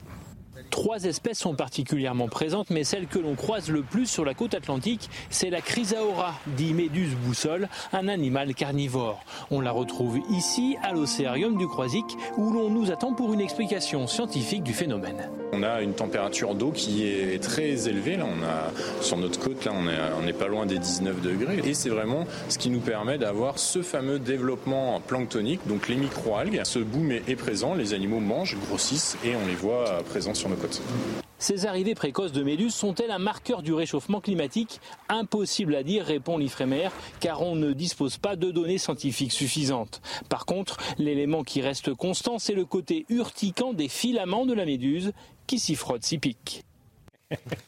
Effectivement, c'est assez beau, c'est majestueux. Mais, ça, pique. mais ça pique. Mais ça pique. Plus elles sont petites, plus elles sont dangereuses d'ailleurs. Vous savez ce qu'il faut faire si on se fait piquer par une ah, évidemment. Ah, tout le monde le faut se faire. Euh, faut, mettre du vinaigre. du vinaigre Non. Ah bah oui. Non. Si, bien sûr. Vous n'allez pas au bout. Vous savez très bien à quoi vous pensez. Du vinaigre. Non, mais c'est un mythe. C'est un mythe. Ah oui, c'est un mythe. La meilleure solution de grand-mère, c'est le vinaigre. Le vinaigre. Très bien. Vous pensiez à autre chose, euh, bah C'est Lomic qui pense à autre chose. Regardez son sourire. Moi, je n'ai pas du tout l'esprit mal tourné comme sur la sur la sur la plaie, mais je crois que ça, oui, je crois que ça marche pas. C'est une légende. C'est une légende. D'accord. Et hum, on part en Corée du Sud un homme qui grimpe un gratte-ciel à main nue. Regardez, en plein cœur de Séoul. Ce matin, le, ce Britannique est monté jusqu'au 73e étage de ce building. Oui, mais les autorités sud-coréennes euh, l'ont forcé à abandonner cet exploit, une ascension qui a quand même duré plus d'une heure. Cet homme qui a 24 ans est actuellement entendu par la police. Quelle horreur. Mais pourquoi s'infliger ça quand on n'y est pas obligé? Franchement, on est mieux en bas. on est mieux en bas, oui. Ah, je vous confirme. Et allez, restez bien avec nous. Dans un instant, on va parler de l'absentéisme. L'absentéisme qui a explosé ces dernières années. C'est un vrai sujet, c'est un vrai euh, sujet et ça, crée des difficultés dans les entreprises. Ça crée de grosses difficultés d'organisation dans les entreprises. Et accessoirement, ça coûte cher. On en parle avec le Mick Guillot dans un instant. A tout de suite, bon réveil à tous. C'est News, il est 8h moins le quart. Merci d'être avec nous. On va parler de l'absentéisme en entreprise qui explose. Ça sera dans un instant, juste après le point info avec Chanel Housteau. 300 millions d'euros de plus pour la rénovation énergétique. Le gouvernement veut muscler son dispositif Ma Prime Rénove avec une nouvelle enveloppe pour 2024. La prestation pour les ménages les plus modestes sera entièrement prise en charge avec une aide passant de 1200 à 2000 euros. L'objectif du gouvernement est de passer à 200 000 rénovations d'ampleur en 2024 contre 90 000 actuellement. La réforme des retraites, la motion de censure déposée par la NUPES sera débattue aujourd'hui à l'Assemblée nationale. L'Alliance de gauche riposte après l'échec de la tentative d'abrogation de la retraite à 64 ans proposée par le groupe Lyot. La NUPES accuse le gouvernement d'un coup de force antidémocratique et les députés RN ont d'ores et déjà annoncé qu'ils voteront tous pour cette motion. Et puis deux jeunes individus blessés dans une fusillade à Besançon. Ça s'est passé dans la nuit de samedi à dimanche sur un parking près du quartier de la Planoise, théâtre d'une guerre de territoire entre dealers. Les deux hommes ont été euh, blessés par des tirs d'armes lourdes de type Kalachnikov. Ils ont été hospitalisés mais leur pronostic vital n'est pas engagé. C'est un nouveau baromètre qui le montre ce matin. L'absentéisme en entreprise n'a jamais été aussi élevé que l'année dernière, en 2022. Le Guillaume, quels sont les chiffres? Alors, ce sont les chiffres du 15e baromètre hein, déjà réalisé par Heming et AG2R euh, La Mondiale qui le disent. Le taux d'absentéisme sur les 12 dernières années en France a augmenté de 75%. On est passé de 14 jours d'arrêt en moyenne en 2011, ce qui était déjà beaucoup, à 24,5 jours en 2022. Et au final, en 2022, près d'un salarié sur deux, 47% exactement, aura été absent au moins un jour dans l'année. Qu'est-ce qui, qui, explique un tel absentéisme? D'abord le Covid, hein, euh, évidemment, des gens ont été malades et ont logiquement dû s'arrêter, mais aussi les conséquences aujourd'hui du Covid. On nous a tous dit qu'au premier signe de rhume, au premier signe de maladie, il était préférable de s'isoler. Le message est visiblement bien passé. Ça c'est très bien pour lutter contre la circulation des virus, moins pour la productivité des entreprises. Et puis le Covid a surtout profondément changé notre rapport au travail. Ça, ce sont toutes les études actuelles qui le disent. Le travail n'est plus au centre de la vie des Français, notamment les plus jeunes. Ce n'est plus ce qui compte le plus, avec les cas de, de burn-out aussi, par exemple. Certains ont tendance à lever le pied au moindre signe de fatigue ou au moindre petit coup de mou. On le voit d'ailleurs à un indicateur précis qui est pointé par cette étude. Les absences qui augmentent le plus sont celles de courte durée, un petit arrêt pour respirer, reprendre des forces et mieux repartir. Autre enseignement, tous les secteurs sont touchés par cette hausse de l'absentéisme. En premier lieu, ce sont les services qui ont le taux d'absentéisme le plus élevé, devant la santé, le secteur des transports, le commerce, l'industrie et le BTP. Pour les entreprises, quelles sont les, conséquences? Elles sont évidemment euh, très importantes. D'abord sur le plan financier, cet absentéisme a un coût 100 milliards d'euros par an pour les entreprises selon l'étude. Et puis tout cela désorganise évidemment euh, le travail. Hein. Les responsables de l'étude ont calculé que le taux d'absentéisme actuel représente l'équivalent de 7 temps plein pour une entreprise de 100 collaborateurs. En clair, si vous avez 100 salariés dans une entreprise, il y en a 7 qui sont en permanence absents et donc seulement plus que 93 personnes dans l'effectif. Au niveau national, c'est comme si sur 22 millions de salariés en CDI, vous aviez en permanence 1,5 million d'absents. c'est, euh, il y, a un vrai changement de, de, oui, de mentalité, quoi. On s'arrête, on s'arrête peu, mais on s'arrête à la moindre raison. Qu'elle soit justifiée ou pas forcément. Ou pas forcément. Merci beaucoup, le Guillot. Allez, on était à quelques instants au bord de la mer, on y retourne. Un retour à la liberté à l'île de Ré pour des tortues pour une quinzaine de tortues échouées sur les côtes de l'Atlantique l'hiver dernier, Chana. elles ont été soignées pendant plusieurs mois avant de retrouver enfin l'océan, Corentin Brio. Sous les encouragements et les applaudissements, 15 tortues ont été relâchées dans l'océan Atlantique à l'île de Ré ce jeudi. Tout avait été retrouvé échoué sur les plages entre novembre et avril. C'est ici à La Rochelle, au centre d'études et de soins pour les tortues marines qu'elles ont été accueillies. Elles ont été rapatriées euh, et en tout cas signalées par des promeneurs. Et ensuite, des correspondants locaux sont intervenus pour les récupérer, les acheminer vers notre centre de soins. L'objectif est double, soigner et étudier les reptiles. Elles sont déshydratées, elles sont carencées et elles présentent également des infections pulmonaires. Donc euh, le travail euh, dans le centre de soins a été donc de, de soigner ces pathologies. L'étude continue également au cœur des océans grâce à des balises. Euh, il y a certaines tortues qui ont une balise et donc on pourra avoir un vrai retour euh, sur, euh, sur leur trajet. D'autres non parce que, sont, parce que c'est trop petites pour obtenir une balise. En 35 ans d'existence, le centre a remis à l'eau 236 tortues marines. 7 h 49. Merci d'être avec nous. Dans un instant, on va parler d'écologie. On va parler de faux écolos et de vrais escrocs avec Paul Sugy.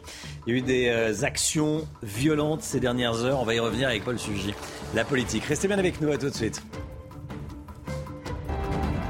Rendez-vous avec Laurence Ferrari dans Punchline, du lundi au jeudi, de 17h à 19h. Paul Sugy avec nous. Bonjour Paul. Bonjour Romain. Ce matin, Paul voulait revenir sur une action qui a fait polémique à Nantes. Des militants du mouvement Les Soulèvements de la Terre se sont introduits, illégalement bien sûr, chez des maraîchers pour détruire, vandaliser des cultures. Bah oui, alors Romain, tout partait pourtant d'une bonne intention. Hein. À la base, ce n'était qu'une manifestation euh, pour s'opposer à la construction d'un nouveau CHU à Nantes. Bon, euh, rien que là déjà, on se pince. Comme s'il suffisait pas de bloquer les routes avec des tracteurs pour réclamer que les Nantais continuent de se faire opérer dans un hôpital vétuste. Eh bien, euh, nos petits Martin Luther King du climat se sont donc arrêtés en chemin pour arracher les cultures d'un maraîchage expérimental en faisant semblant de replanter autre chose à la place. et puis en lacérant aussi au passage les serres, se disant pour aérer. Ils doivent s'y connaître en ventilation parce que manifestement, il ne manque pas d'air. Mais je vous vois venir, Romain, vous avez pensé que ce sont des petits crétins délinquants. Je vous arrête tout de suite. Il s'agit de désobéissance civile. Alors, quelle est la différence entre bah, délinquance et désobéissance civile? C'est la même chose bah, Il n'y en a pas trop, ouais. Ce sont des petits crétins, vandales et délinquants. Mais mais c'est au nom de la planète. Alors, euh, sans même s'attarder sur le fait qu'ils profanent euh, la mémoire du mouvement pour les droits civiques aux États-Unis en parlant de désobéissance civile, surtout ces malotru plaident au fond l'enfantillage. C'est mignon la désobéissance. Ils pensent qu'ils s'en sortiront avec une petite tape sur la joue. Mais l'autre jour, à Sainte-Soline, ils brûlaient des policiers. Euh, c'était aussi les soulèvements de la terre hein, qui étaient impliqués. Aujourd'hui, ils massacrent des cultures. Cette désobéissance est une litote, pour ne pas dire la vérité. Il s'agit d'un acte d'intrusion, de saccage et surtout un acte d'une stupidité stratosphérique. Parce qu'en plus d'être du vandalisme, cet est un contresens absolu. Sous ces serres, donc, euh, les maraîchers tentent de produire des cultures qui minimisent les intrants tout en maximisant le rendement. Autrement dit, on apprend à nourrir la planète demain en utilisant moins d'eau. Sous une serre, on arrose seulement au goutte à goutte et pas à grandes eaux. Et surtout en n'utilisant aucun pesticide. Il s'agissait de cultures bio. Mais allez expliquer ça à des écolos du dimanche qui ont un grain de semoule à la place de la cervelle et qui savent pas faire la différence entre un flageolet et un haricot vert. Alors surtout, ils sont allés s'amuser parce qu'ils ont dû voir trois pages sur Wikipédia euh, et penser que d'un coup ils allaient réinventer l'écologie, mais on finit à ce moment-là par faire n'importe quoi. Ce qui est scandaleux, c'est aussi qu'on les ait laissés faire. Oui, euh, il y a effectivement euh, parfait crétin chez ces arracheurs de récolte, mais il y a plus coupable encore que les imbéciles, ce sont ceux qui les laissent agir et puis ceux qui les encouragent. Pour ceux qui les laissent agir, bah, Gérald Darmanin avait évoqué depuis quelques mois déjà la dissolution dissolution du collectif Les Soulèvements de la Terre, si elle avait été prononcée, cette dissolution, elle ne l'a pas été, eh bien, euh, la manifestation euh, d'hier n'aurait pas eu lieu et un maraîcher se serait endormi cette nuit sans contempler, impuissant, le fruit de son labeur saccagé par des ostrogos qui n'ont aucune espèce d'idée de ce que vaut la peine et la sueur d'un paysan qui cultive sa terre. Et surtout, il y a un petit amas de personnalités, euh, par exemple Virginie Despentes en tête, qui ont offert leur complicité au soulèvement de la terre en publiant il y a quelques jours un manifeste de soutien, manifeste que Libé s'est empressé, euh, auquel Libé s'est empressé de donner de la pub. On ne dissout pas un soulèvement, on voit la couverture à l'écran, euh, disent-ils. Eh bien, un soulèvement, je ne sais pas, mais en tous les cas, un collectif de délinquants, si on peut le dissoudre, et même mieux, on met ses responsables en prison. Paul Sujet avec nous. Merci beaucoup, Paul. 7h55, restez bien avec nous. Dans une vingtaine de minutes, 8h15, Jordan Bardella, président du RN, sera l'invité de Laurence Ferrari dans la matinale. Jordan Bardella interrogé par Laurence ce matin. La musique tout de suite. Votre programme avec Groupe Verlaine. Installation photovoltaïque garantie 25 ans. Groupe Verlaine, connectons nos énergies. Et ce matin, on écoute Francis Cabrel encore et encore. Vous allez me dire, c'est pas bien nouveau. Vous avez raison. Mais le clip est nouveau. Le clip est disponible pour la première fois dans une version restaurée.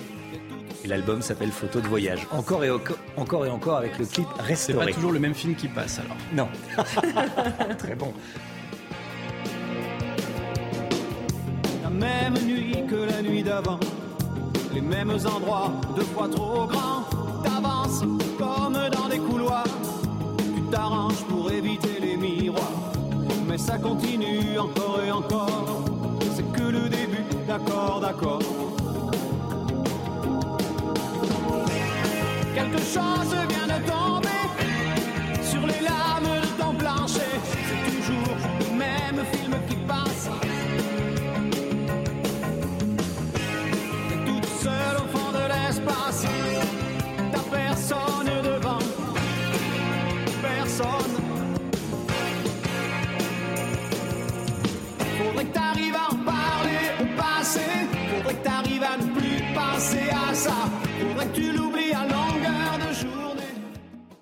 C'était votre programme avec Groupe Verlaine. Isolation par l'extérieur avec aide de l'État. Groupe Verlaine, connectons nos énergies. Le temps, le temps tout de suite, Alexandra Blanc. Regardez votre météo avec Samsonite Proxys. Légère, résistante, durable. Une nouvelle génération de bagages. Des conditions météo encore instables en cette journée de lundi avec localement des orages attendus cet après-midi, principalement sur les régions du sud avec des orages parfois localement assez violents. Vous le savez, hier soir, on a eu beaucoup d'eau à Paris, à Toulouse ou encore dans les Landes. On va de nouveau conserver de l'instabilité et des orages parfois localement assez forts, mais cette fois un petit peu plus au sud, notamment entre le Pays Basque, le Lyonnais, l'Auvergne ou encore en allant vers les régions centrales avec donc des orages parfois forts et accompagnés de grêle. On retrouvera parfois un temps assez instable en remontant vers la Normandie, mais ce sera quand même beaucoup moins fort qu'hier. Plein soleil en revanche, vous le voyez, euh, sur la Normandie, sur la Bretagne ou encore en allant euh, du côté de la Lorraine et de l'Alsace, où là le temps restera parfaitement sec et ensoleillé. Côté température, les températures vont de nouveau rester estivales en cette journée de lundi. Ça fait 15 jours que ça dure. Les températures resteront une nouvelle fois cette semaine au-dessus des normales de saison. 29 degrés cet après-midi euh, du côté de Toulouse, 29 degrés à Paris, localement 31 degrés à Lille ou encore à Strasbourg. C'est vraiment sur les régions du nord et de l'est qu'il fera le plus chaud une nouvelle fois aujourd'hui. Vous aurez 28 degrés à Lyon ou encore du côté de Marseille. Ces températures estivales qui vont donc le rester tout au long de la semaine. Et puis la journée de demain s'annonce orageuse dans le sud, parfois localement assez nuageuse en remontant vers le nord ou encore vers le bassin parisien. Côté température, ces températures resteront estivales. On conservera de l'instabilité au sud tout au long de la semaine avec ces températures qui resteront donc au-dessus des normales de saison. C'était votre météo avec Samsonite Proxys. Légère, résistante, durable. Une nouvelle génération de bagages.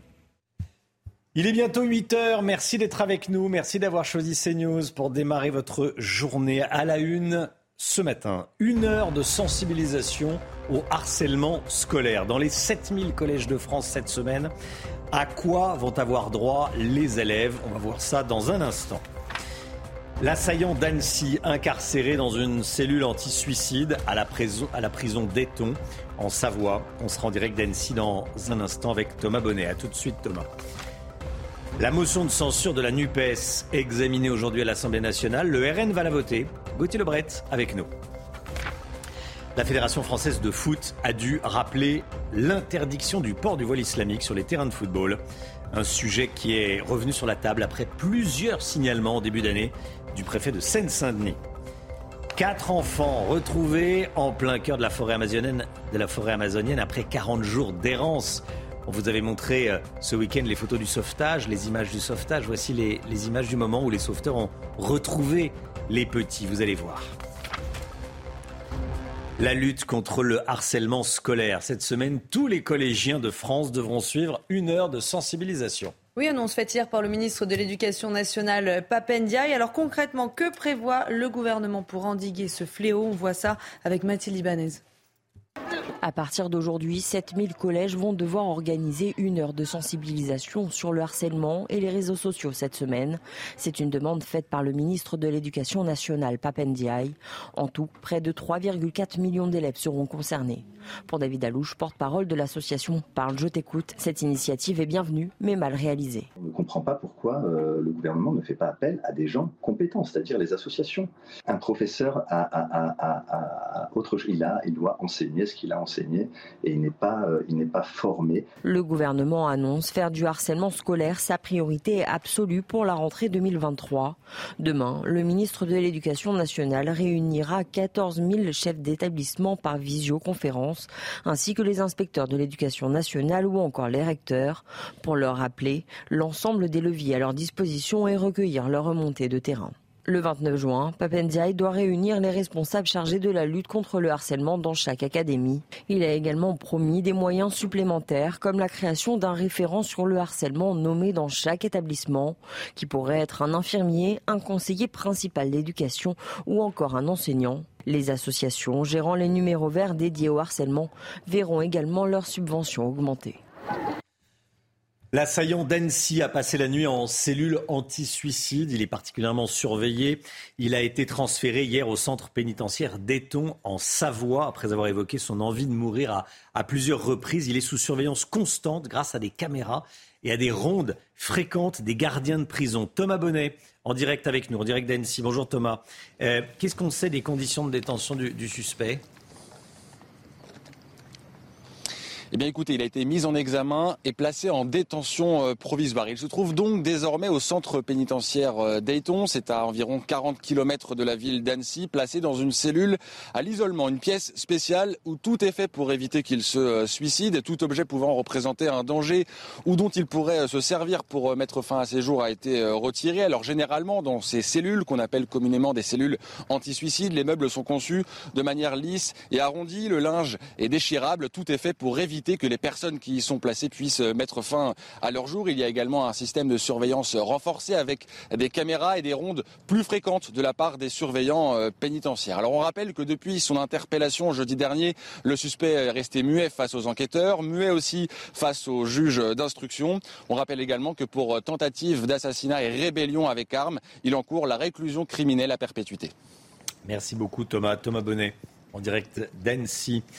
Ce drame dans le Finistère, une fillette de 11 ans a été tuée par balle samedi dernier dans le jardin de la maison familiale. Son père a été grièvement blessé et son pronostic vital est engagé. Et le tireur n'est autre que leur voisin, un néerlandais de 71 ans. Lui et son épouse ont été interpellés et placés en garde à vue. Alors si les motifs de ce drame ne sont pas encore connus, un conflit opposerait les deux voisins depuis longtemps à propos d'une parcelle de terrain mitoyen ou de propriété.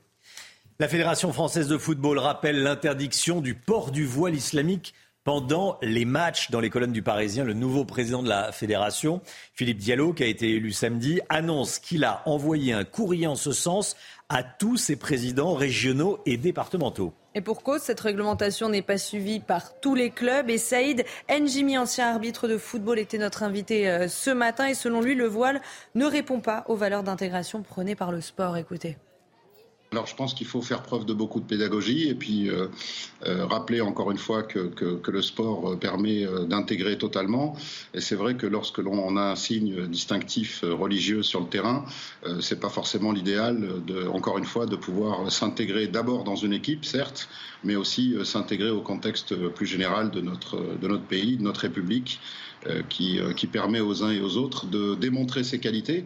Alors on parle de sport, on parle de football, euh, sans pour autant euh, mettre en évidence sa couleur de peau, euh, ses orientations personnelles, religieuses. enfin, c'est quelque chose auquel je suis très attaché et dont j'ai personnellement bénéficié. C'est pour cette raison que, indépendamment du, fait d'avoir rappelé la règle hein, de, la fédération, c'est pour moi d'abord et avant tout un sujet moral et beaucoup de pédagogie à mettre en œuvre. Une nouvelle fois, la NUPES va tenter de faire tomber le gouvernement, puisqu'une nouvelle motion de censure va être débattue aujourd'hui à l'Assemblée nationale. Gauthier Lebret avec nous, elle n'a aucune chance de passer Oui, c'est une faille spatio-temporelle. Romain, c'est un jour sans fin. C'est la 17e motion de censure contre Elisabeth Borne et son gouvernement. Et à la fin, il se passe à chaque fois euh, la même chose. Le gouvernement ne tombe pas, même pour la précédente, à 9 voix près. Et il y a quand même une grande différence cette fois-ci. La dernière fois, certains LR l'ont voté. Cette fois, ils ne le feront pas. Il y aura donc la NUPES, c'est sa motion de censure qui sera soutenue par le Rassemblement Rassemblement euh, national, mais pas de risque pour Elisabeth Borne qui fera un discours hein, tout à l'heure à 16h qu'elle a préparé euh, hier. En fait, c'est le bout du tunnel, enfin, si on se passe du point de vue euh, du gouvernement. C'est-à-dire que la mobilisation de la semaine dernière n'a pas du tout fait le plein. L'abrogation de la réforme des retraites à l'Assemblée n'a pas eu lieu. Le gouvernement et El Braun-Pivet ont réussi à vider de sa substance le texte du groupe Lyot que le groupe donc Liberté, Outre-mer et Territoire a fini par retirer puisqu'il n'y avait plus rien dans ce texte et pour l'abrogation de la, de la réforme des retraites. Et puis le retour la semaine dernière sur le terrain d'Emmanuel Macron en Normandie s'est plutôt bien passé, sans casserolade. D'ailleurs, le président sera demain à nouveau sur le terrain en Ardèche pour tourner une bonne fois pour toutes, après six mois très longs, six mois de débat, la, réforme la page sur la réforme des retraites. 300 millions d'euros de plus pour la rénovation énergétique. Le gouvernement veut muscler son dispositif Ma Prime Rénov avec une nouvelle enveloppe pour l'année prochaine. Oui, la prestation pour les ménages les plus modestes sera entièrement prise en charge avec une aide passant de 1200 à 2000 euros. L'objectif euh, du gouvernement est de passer à 200 000 rénovations d'ampleur en 2024 contre 90 000 actuellement. Les quatre enfants retrouvés euh, vivants après 40 jours passés dans la jungle amazonienne. On a les images du moment où les militaires les ont découverts vendredi dernier ils étaient portés disparus, je le rappelle, depuis le crash de leur avion. Alors retour sur ce sauvetage miraculeux avec Valérie Labonne. Ils sont allongés sur un tapis au milieu d'un tas de feuilles à proximité d'un cours d'eau. Le regard hagard est fortement amaigri. C'est à cet endroit où les enfants s'étaient réfugiés depuis quatre jours qu'une patrouille composée de soldats de l'armée régulière et de la communauté indigène viennent de les retrouver. Extrêmement soulagés, ils les prennent alors dans leurs bras pour les réchauffer et chantent même une berceuse à la plus petite. On les a trouvés, on a retrouvé les enfants grâce à Dieu. Les soldats leur prodiguent alors les premiers soins. Ne lui donne pas trop de sucre, c'est juste du sérum. Leurs premiers mots quand ils ont aperçu les soldats ont été j'ai faim et maman est morte. À l'hôpital, même s'ils parlent peu, ils ont révélé que leur mère avait survécu quatre jours après l'accident d'avion avant de succomber à ses blessures. Ils ont également raconté avoir entendu les nombreux messages lancés depuis les hélicoptères et notamment ceux de leur grand-mère, mais ils ne savaient pas où aller. Soignés à l'hôpital militaire de Bogota, les enfants reprennent tranquillement des forces. Le deuxième est celui qui a montré le plus de changements. Il arrive à s'asseoir, ils ont commencé à dessiner parce qu'ils ont besoin de s'exprimer. On ne les force pas à parler parce que la priorité est qu'ils reprennent des forces. Ils devraient rester hospitalisés un mois, le temps de regagner du poids et de soigner une partie de leur traumatisme. Voilà, une belle histoire et ça, qui s'est bien terminée plutôt bien terminé, parce que les pauvres petits chéris, ils ont perdu leur maman. Mais enfin bon, eux sont en, eux sont en vie. 8h08, restez bien avec nous dans un instant. La politique. Laurence Ferrari reçoit ce matin Jordan Bardella, le président du Rassemblement national. A tout de suite.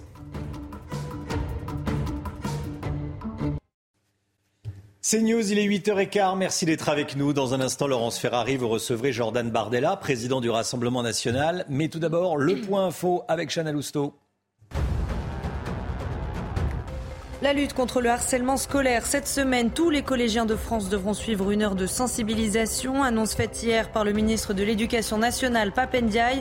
Et pour la rentrée prochaine, plusieurs dispositifs seront engagés, comme la création d'un poste rémunéré de référent harcèlement. Et puis cette autre lutte contre les déserts médicaux en France, la proposition de loi du député Horizon Frédéric Valtou arrive à l'Assemblée nationale aujourd'hui. Objectif du texte, imposer plus d'obligations et de contraintes aux généralistes pour tenter d'apporter des réponses à la désertification médicale. Un texte qui ne plaît pas du tout aux médecins qui, pour certains, ont fait grève dès la semaine dernière. Et puis l'Ukraine annonce la reconquête de trois villages dans la région de Donetsk. Il s'agit des premiers gains territoriaux depuis le début de la contre-offensive ukrainienne. Kiev annonce également avoir capturé deux soldats russes et des combattants séparatistes pro-russes. Laurence, vous recevez ce matin Jordan Bardella. Bonjour Jordan Bardella. Bonjour, merci de votre invitation. Dans la matinale de CNews. La France est toujours sous le choc après l'attaque d'Annecy. Euh, jeudi dernier, six blessés au total, dont quatre enfants, dont le pronostic vital, heureusement, n'est plus engagé. Après, l'émotion vient le temps des questions. Est-ce que ce drame aurait pu être évité et comment? On mentira aux Français en leur expliquant que le risque zéro n'existe pas. Euh, cependant, les Français euh, comprennent que euh, ce qui doit être le fait pour zéro, c'est-à-dire les protéger, le détraquer, le, ce qui doit être fait pour les protéger n'existe pas. Et les mesures qu'aurait dû prendre le gouvernement n'ont pas été prises. Lesquelles? Bah D'abord, le contrôle de l'immigration. Cet acte est d'une barbarie et d'une lâcheté inqualifiable, inqualifiable. Et avant de rentrer peut-être dans le fond des propositions, je voudrais dire ma solidarité avec, euh, avec les victimes, avec les familles des victimes, évidemment avec les forces de l'ordre et les anonymes qui ont agi sur place pour éviter euh, le pire. Mais dans le cas précis de ce réfugié syrien, qu'est-ce que la France n'a pas fait qu'elle aurait dû faire? Ce drame, c'est la conséquence du désordre migratoire qui règne aujourd'hui en France et en Europe. Comment un réfugié, ensuite. Comment un réfugié euh, syrien mhm. qui a le droit d'asile accepté, puisque sa demande a reçu un avis favorable de l'État suédois en Suède, mhm. a-t-il pu se déambuler librement dans l'espace Schengen et se mhm. retrouver en France, alors même que sa demande d'asile qu'il avait fait dans un second temps en France a été rejetée? Donc il faut remettre à plat aujourd'hui les règles de circulation dans l'espace Schengen comme euh, les critères d'octroi du droit d'asile. Parce que le droit d'asile est donné dans l'Union européenne de manière beaucoup trop large et notamment dans sa dimension un peu nouvelle qui est celle de la protection subsidiaire qui fait que, euh, euh, y compris les populations concernées très largement au sens large par un conflit, peuvent recevoir la protection des nations européennes. Jordan Bardella, juste, vous savez très bien, quand on a, obtient le statut de réfugié dans un pays, la Suède en l'occurrence, on a le droit de se déplacer dans l'espace Schengen à condition eh d'avoir un titre de voyage pour réfugié dans la durée maximum et trois mois. Eh bien, moi, je pense que la libre circulation dans l'Union européenne, c'est-à-dire l'espace Schengen, est un projet européen. Est un projet européen qui doit être réservé aux citoyens de l'Union européenne.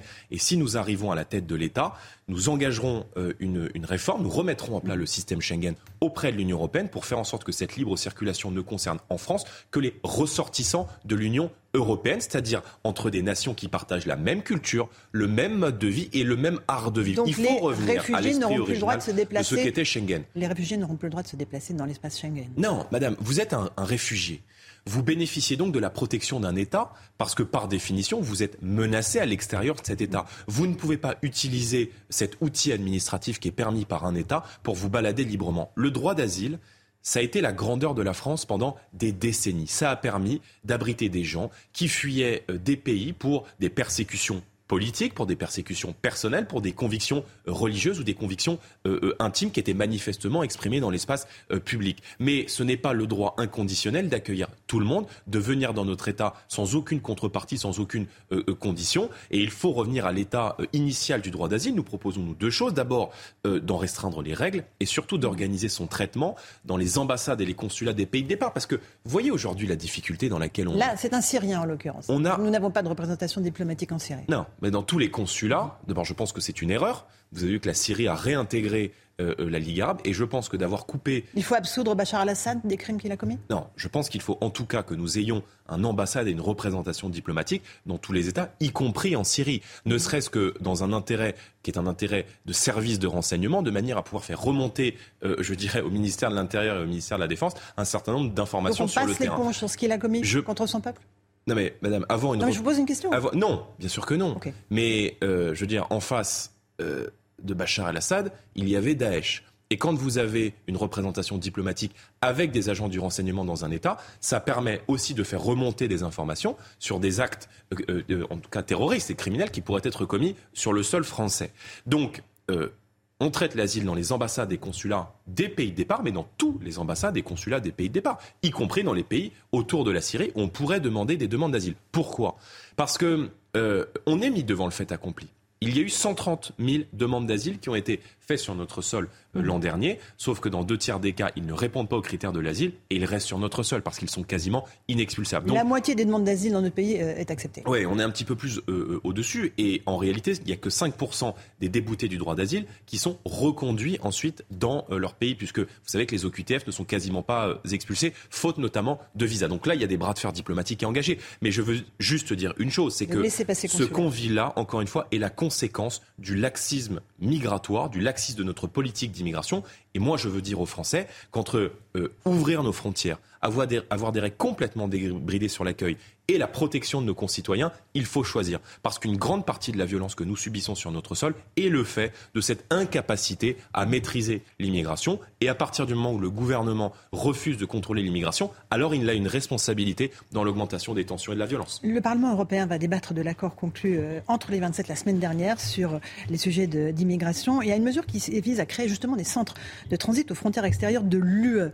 Vous voterez pour ça? euh, on va voir, on va voir les modalités d'application. Mais je pense, que hein. je pense que l'état d'esprit initial, en fait, il y a deux choses. Moi, je souhaite que les, les demandes d'asile soient traitées dans les ambassades et consulats des pays de départ, premièrement. Et deuxièmement, on peut envisager, sous l'impulsion notamment des Nations Unies, que soient mis en place des camps humanitaires aux frontières des pays qui sont concernés par des conflits pour sécuriser les populations et pour faire en sorte que des populations qui seraient menacées parce que concernées par une zone de conflit dans leur pays euh, euh, initial, dans leur terre de départ, puissent euh, trouver le refuge et l'accueil et la sécurité dans ces camps qui pourraient être organisés sous l'égide des Nations Unies. nous allons organiser, enfin, nous, allons voir maintenant concrètement, lire les, les modalités concrètes d'application. Mais dans ce dans ces fameuses discussions qu'on appelle le pacte asile et migration, il y a tout un volet qui est inacceptable. Euh, euh, les ministres de l'Union européenne, notamment M. Darmanin, qui est ministre de l'Intérieur, qui soutient ce pacte asile et migration, proposent d'accélérer la relocalisation de migrants mhm. dans les villes, dans les villages, dans les campagnes françaises. La France serait obligée de prendre 4 000 demandeurs d'asile. Rendez-vous compte, sous peine de pénalité financière. Si vous mhm. refusez la relocalisation d'un migrant tel qu'imposé par, par l'Union européenne, exactement. L'État français aura donc une amende de 20 000 euros par personne. Donc on impose donc une submersion migratoire que les Français ne veulent pas, que les peuples ne veulent pas. Et moi je dis aux Français, comme à tous les peuples d'Europe, inquiets de ce qui est en train de se passer, c'est-à-dire de la dérégulation totale de nos sociétés par l'immigration, qu'il y a dans, moins d'un an des élections européennes. Évidemment. Euh, est-ce qu'il ne faut pas aider l'Italie? Parce que euh, ce mécanisme de régulation des migrants, c'est pour aider les pays comme la Grèce et l'Italie qui sont submergés par les arrivées. 70 euh, 000 personnes entrées euh, dans l'Union européenne par la mer entre janvier et mai sont arrivées en Italie. 50 000 sont arrivés en Italie. Il ne faut pas les aider, les Italiens, qui sont pourtant vos alliés politiques? Euh, Il faut aider l'Italie, aider toute l'Europe. Mais on n'aidera pas l'Italie en faisant en sorte de répartir les migrants qui arrivent en Italie dans toute l'Union européenne, mais en les faisant repartir et en organisant euh, la relocalisation des migrants, non pas dans les villages, dans les campagnes françaises, contrairement à la volonté du peuple français, mais dans les pays de départ. Moi, je suis allé il y a quelques jours, euh, euh, j'avais eu l'occasion d'ailleurs de répondre aux questions de, votre chaîne en direct, à la frontière entre la France et mhm. l'Italie, à Menton, qui subit un afflux migratoire majeur, considérable. une grande partie de ces personnes, je l'ai constaté moi-même auprès des policiers de la police aux frontières, ne viennent pas de pays en guerre. Ils viennent de la Tunisie, ils viennent de l'Algérie, ils viennent du Maroc, ils viennent de l'Afrique subsaharienne.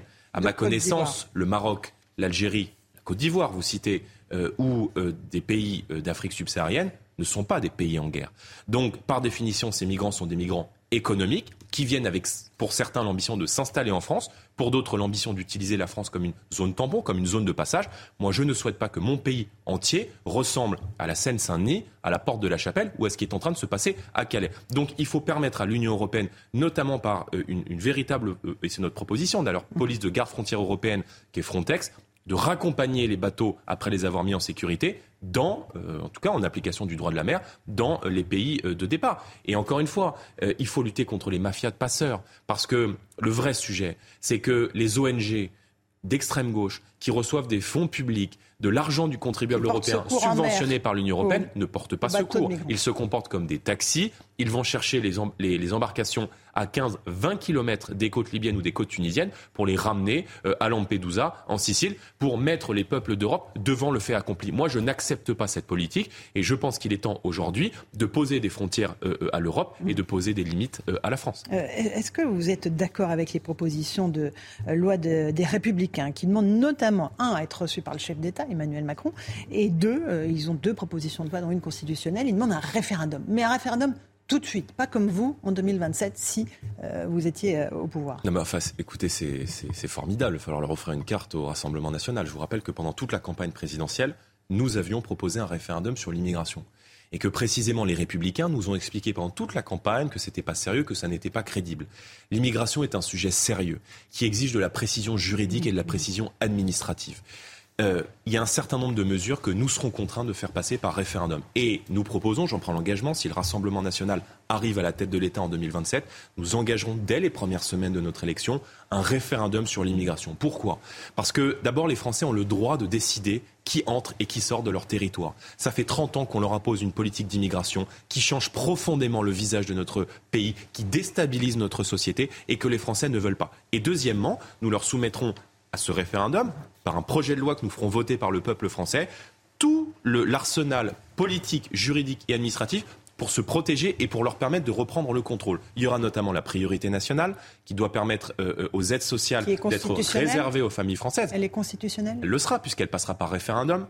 Euh, L'exception systématique à, je ne crois pas que le Conseil constitutionnel soit compétent pour juger du verdict d'un référendum, ou alors nous ne sommes plus en démocratie. Je crois savoir qu'en démocratie, c'est le peuple qui a le dernier mot l'expulsion systématique des délinquants, des criminels étrangers, par exemple, et d'une manière plus large, l'ensemble des mesures qui doivent permettre aux Français d'être maîtres chez eux et de faire en sorte que la France reste la France. Encore euh, un mot sur euh, ce qui s'est passé à Annecy. Il y a eu euh, beaucoup de récupération politique selon les, partis de gauche. Eric Zemmour a parlé de francocide.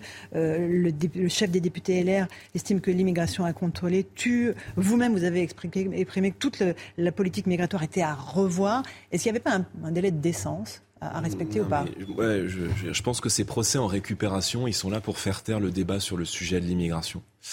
Je pense que les Français ne méritent pas la violence qu'ils subissent depuis euh, maintenant près de dix ans. Euh, certains ont évoqué un, cap supplémentaire qui avait été franchi en, attaquant des, enfants et des personnes âgées. Il faut se souvenir qu'il y a dix ans, la vague d'attentats que nous avions euh, connu en 2012 a concerné des enfants. C'était euh, mhm. Mohamed Merah et les horribles attentats qui avaient été euh, commis contre la communauté juive et contre l'école aux Arabes. À Nice aussi, sur la promenade des Anglais, il y avait beaucoup d'enfants dans leur poussette lors du 14 juillet 2016. Les Français ne méritent pas cette violence. Et les Français attendent de leurs dirigeants politiques et de leurs responsables politiques qu'ils prennent des mesures pour protéger les Français, pour maîtriser l'immigration en France. Et c'est bien là notre job. il y a aussi une question psychiatrique. Euh, les chiffres que l'on a euh, montrent que nombre de ces euh, réfugiés, en tout cas ceux qui prétendent au statut de réfugiés, ont des syndromes de stress post-traumatique. Est-ce qu'il faut une prise en charge psychiatrique de ces gens? Mais il faut être bien naïf pour penser qu'en faisant venir des personnes qui viennent du bout du monde, qui viennent parfois de zones qui sont confrontées à des conflits et qui sont structurellement composées d'une ultra-violence, parce que ce sont des sociétés qui sont fracturées, où euh, l'État fort euh, euh, qui assure des missions régaliennes n'existe pas, qu'en venant sur le sol européen, ces populations ne vont pas être exposées beaucoup plus facilement à la violence. C'était l'édito de Gauthier Lebray ce matin dans la matinale qui disait que reprenant les études qui ont été mhm. faites par l'Observatoire de l'immigration, par Le Point, par Atlantico, que euh, lorsque euh, un migrant arrive sur le sol européen, il a trois fois plus de risques d'être exposé euh, à, des, à des cas de déséquilibre psychiatrique qu'un Français ou qu'un Européen lambda qui a grandi dans une mhm. société pacifiée. Donc, Je veux juste dire une chose. non, mais il faut mais suivi peut-être dans son pays d'origine. Je veux juste dire que euh, euh, l'immigration aujourd'hui en France menace la paix civile, qu'elle remet en cause précisément le vivre ensemble et le vivre en paix dans un certain nombre de quartiers, dans d'innombrables territoires. Et moi, je ne veux pas qu'on importe en France les situations de violence qu'on connaît en au, Maghreb, qu'on connaît en Afrique, qu'on connaît au Moyen-Orient, au risque de venir déstabiliser l'ensemble de notre société. Pour protéger les Français, il faut maîtriser l'immigration. Euh, concernant la laïcité, la une du Parisien la semaine dernière consacrée aux abayas a provoqué la colère des députés de la France insoumise. C'est une tenue ample qui est pas interdite par la loi, mais considérée comme euh, d'appartenance religieuse. Est-ce qu'il faut interdire cette tenue Et qu'est-ce que vous répondez à Mathilde Panot, qui a dit que l'islamophobie fait vendre? Non, mais Mathilde Panot épouse les thèses islamistes, comme euh, tous ses amis de la France insoumise, qui sont euh, à genoux, qui se roulent par terre devant les revendications, le prosélytisme, le communautarisme, qui est fait par des gens qui veulent non pas se séparer et, le mot séparatisme ne, convient pas, mais qui veulent conquérir l'espace public et qui veulent imposer à la France un agenda politico-religieux qui vise justement à imposer dans l'espace public et à l'État français les revendications islamistes. Il y a eu près de 1000 atteintes à la laïcité d'après l'éducation nationale en deux mois.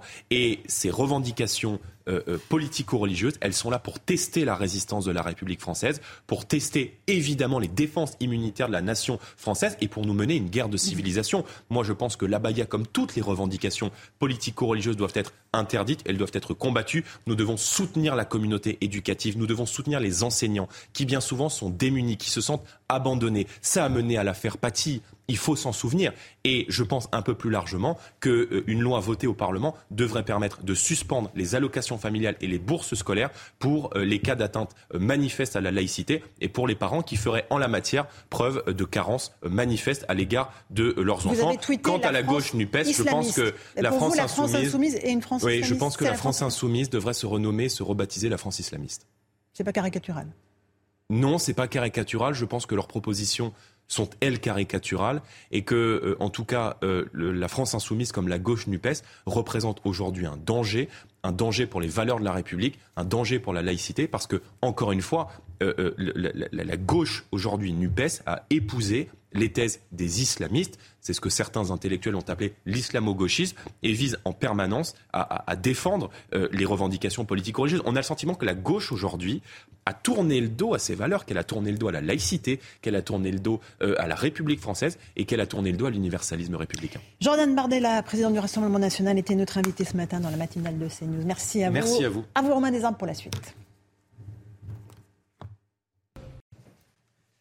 C'est News 8h30. Merci à vous, Laurence Ferrari, à votre invité, Jordan Bardella. Ce matin, l'équipe est là. L'équipe de la matinée est là, comme tous les jours. Chana Lousteau, Gauthier Lebret, Alexandra Blanc et Lomic Guillot. On va commencer avec euh, cette histoire qui, je sais, vous fait beaucoup réagir.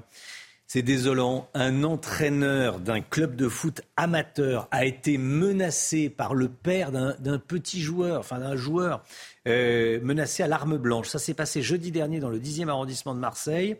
L'auteur des faits est donc le père d'un joueur, mécontent que son fils, qui ne devait pas être assez bon, n'ait pas été sélectionné par, euh, par l'entraîneur. Du coup, il s'est vengé. Bon, son fils n'était pas au niveau, visiblement. Euh, donc, l'agresseur a évidemment été placé en garde à vue. Que s'est-il passé exactement? Voici avec Augustin Donadieu. Ce devait être une journée de détection comme les autres. Jeudi, les enfants de 11 ans viennent de terminer leur exercice sur ce terrain du 10e arrondissement de Marseille. Frédéric, l'entraîneur bénévole, retourne à sa voiture. Et là, il arrive sur le côté, euh, je, suis dans le coffre, il arrive sur le côté, je ne vois pas arriver. Il me met un coup de tête à l'arcade et il me sort un couteau, mais un couteau de boucher qu'il appuie sur mon avant-bras en me disant euh, je vais te tuer, tu n'as pas pris mon fils, euh, tu as intérêt de prendre mon fils, tu vas mourir. Très rapidement, des parents dont une mère policière viennent séparer les deux hommes. Très peur, euh, très choqué. jamais je pensais que dans, dans du football pour, pour des enfants, ça allait arriver. Le président du club constate une montée des violences sur les bords de terrain amateurs. Malheureusement, sans vouloir être alarmiste, moi, c'est un phénomène que je dénonce déjà depuis une quinzaine d'années. Ça va être de pire en pire. Moi, j'ai vu des bagarres dans des catégories U6 dans la région marseillaise. Des bagarres U6, ça veut dire pour les novices en football, c'est des petits qui ont 5 ans et demi, 6 ans. C'est inacceptable. Inacceptable. Frédéric, l'entraîneur, a déjà retrouvé la pelouse. Lui et son président comptent bien poursuivre leur mission d'éducation des jeunes au travers des valeurs du football. Des écologistes radicaux et pour certains violents ont saccagé des exploitations agricoles près de Nantes. Plusieurs collectifs ont mené cette action, parmi lesquels les, soulèvements de la terre, ce collectif que Gérald Darmanin voulait pourtant dissoudre. Hein. Dans une serre expérimentale, des bâches plastiques ont été euh, éventrées, des tuyaux d'eau arrachés et des salades piétinées. Un peu plus loin, dans une exploitation qui produit du muguet, les plantes ont été retirées de la terre. Le récit est signé Mathilde Ibanez. Des serres arrachées, des champs piétinés, des tacs sur les murs ou encore des tuyaux d'arrosage enlevés. Les militants écologistes ont saccagé plusieurs parcelles agricoles pour dénoncer l'exploitation du sable à des fins industrielles, mais aussi l'utilisation intensive de l'eau. Pour ce maraîcher, c'est l'incompréhension. On travaille justement sur euh, de nouvelles pratiques euh, dans ce centre. Euh, des pratiques plus vertueuses, des pratiques économes, des pratiques innovantes. S'il y avait un endroit à détruire, c'était pas celui-ci. Des irruptions sur ces carrières agricoles font suite à une manifestation itinérante à Nantes où environ un millier de manifestants étaient présents. On est des activistes écologistes qui essaient d'agir à la hauteur des enjeux en faisant des actions de désobéissance civile qui ne sont pas du tout assimilables à des crimes ou à du terrorisme. Une action que ce maraîcher juge violente. C'est de la dégradation gratuite, impunie, euh, nous, nous, on laissera pas ça comme ça, puisque on a bien l'intention de continuer notre mission, mais on va pas pouvoir assumer euh, des dégradations continuelles. Donc on attend, on attend effectivement des pouvoirs publics qui prennent des décisions sur ce genre d'association. Ces actions ont été menées par différentes associations, dont le mouvement écologiste Soulèvement de la Terre, que le gouvernement souhaite dissoudre. La surreprésentation des troubles psychiques chez les migrants, c'est un sujet qui revient à la une de l'actualité alors que l'état psychique de l'assaillant d'Annecy est en train d'être analysé. Au-delà de ce cas, Gauthier Lebret, euh, que sait-on, Gauthier, des troubles psy chez les migrants, notamment les migrants extra-européens des études ont été réalisées sur ce sujet. Hein. Oui, c'est notamment à lire dans Le Point et, Atlantico sur effectivement la surreprésentation de ces troubles chez les migrants, en raison évidemment de tout ce qu'ils ont enduré, leur parcours pour venir euh, en Europe, ce qu'ils ont aussi enduré euh, dans leur pays, souvent des pays en guerre. Donc une étude a, a été réalisée en association avec l'Office français de l'immigration, et donc sur un échantillon de près de 3000 primo-immigrants extra-européens. 36% déclarent avoir déjà eu, vous voyez quasiment 36%, 35,91 des troubles euh, psychiques. Alors ça peut être des phobies, euh, des accès de panique, euh, des épisodes maniaques ou encore des états de stress post-traumatique. Et plus le migrant est jeune, plus il a de risques de souffrir de, ces troubles. Et voilà, et ça c'est intéressant. Alors ça c'est une autre étude faite cette fois par un chercheur du CNRS. En fait, il a compilé 40 études, donc 11 000 personnes. L'échantillon, vous voyez, est beaucoup plus large. Et en fait, c'est trois fois plus, vous voyez, chez les migrants donc euh, ces troubles dépressifs que dans la, la, population générale en France, 5 fois plus pour les troubles bipolaires et 18 fois plus pour les, les stress post-traumatiques. Merci Gauthier. La lutte contre les déserts médicaux en France, la proposition de loi du député Horizon Frédéric Valtou arrive à l'Assemblée nationale aujourd'hui. Objectif du texte, imposer plus d'obligations euh, aux généralistes pour tenter d'apporter des réponses à la désertification euh, médicale. Grosse colère des premiers concernés qui, pour certains, ont fait grève dès vendredi dernier. Reportage en Loire-Atlantique avec Mickaël Chailloux.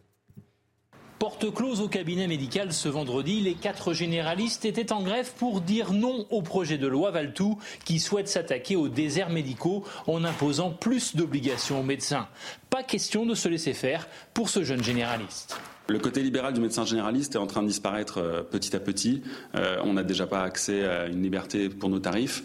On n'a plus accès euh, à une liberté maintenant bientôt sur bah, l'installation et, la liberté d'organisation sur un territoire. En plus, cette loi elle nous rend responsables d'une carence d'accès aux soins des patients, alors qu'en réalité, on on se démène euh, sur nos territoires, 55 heures par semaine, on se démène à faire des gardes sur 97% du territoire. Donc là, la consultation, elle sera à 30 euros. La contestation est déjà bien amorcée puisque la consultation est déjà passée à 30 euros au lieu des 25 conventionnels. Chez MG France, le syndicat majoritaire chez les généralistes, pas d'appel à la grève qui pénalise médecins et patients. Si l'on est d'accord sur le constat de la proposition de loi, on critique surtout la méthode soutenue par le gouvernement. MG France est attaché à un système conventionnel, c'est-à-dire une négociation entre l'assurance maladie et les syndicats de médecins, et pas un système législatif avec des propositions de loi tous les trois mois qui vont pas régler les problèmes en trois mois, et du coup il faut rajouter une nouvelle proposition de loi. Syndiqués ou non, les médecins font le même constat. Le toujours plus d'administration porté par ce projet de loi fera fuir les jeunes diplômés de la médecine générale.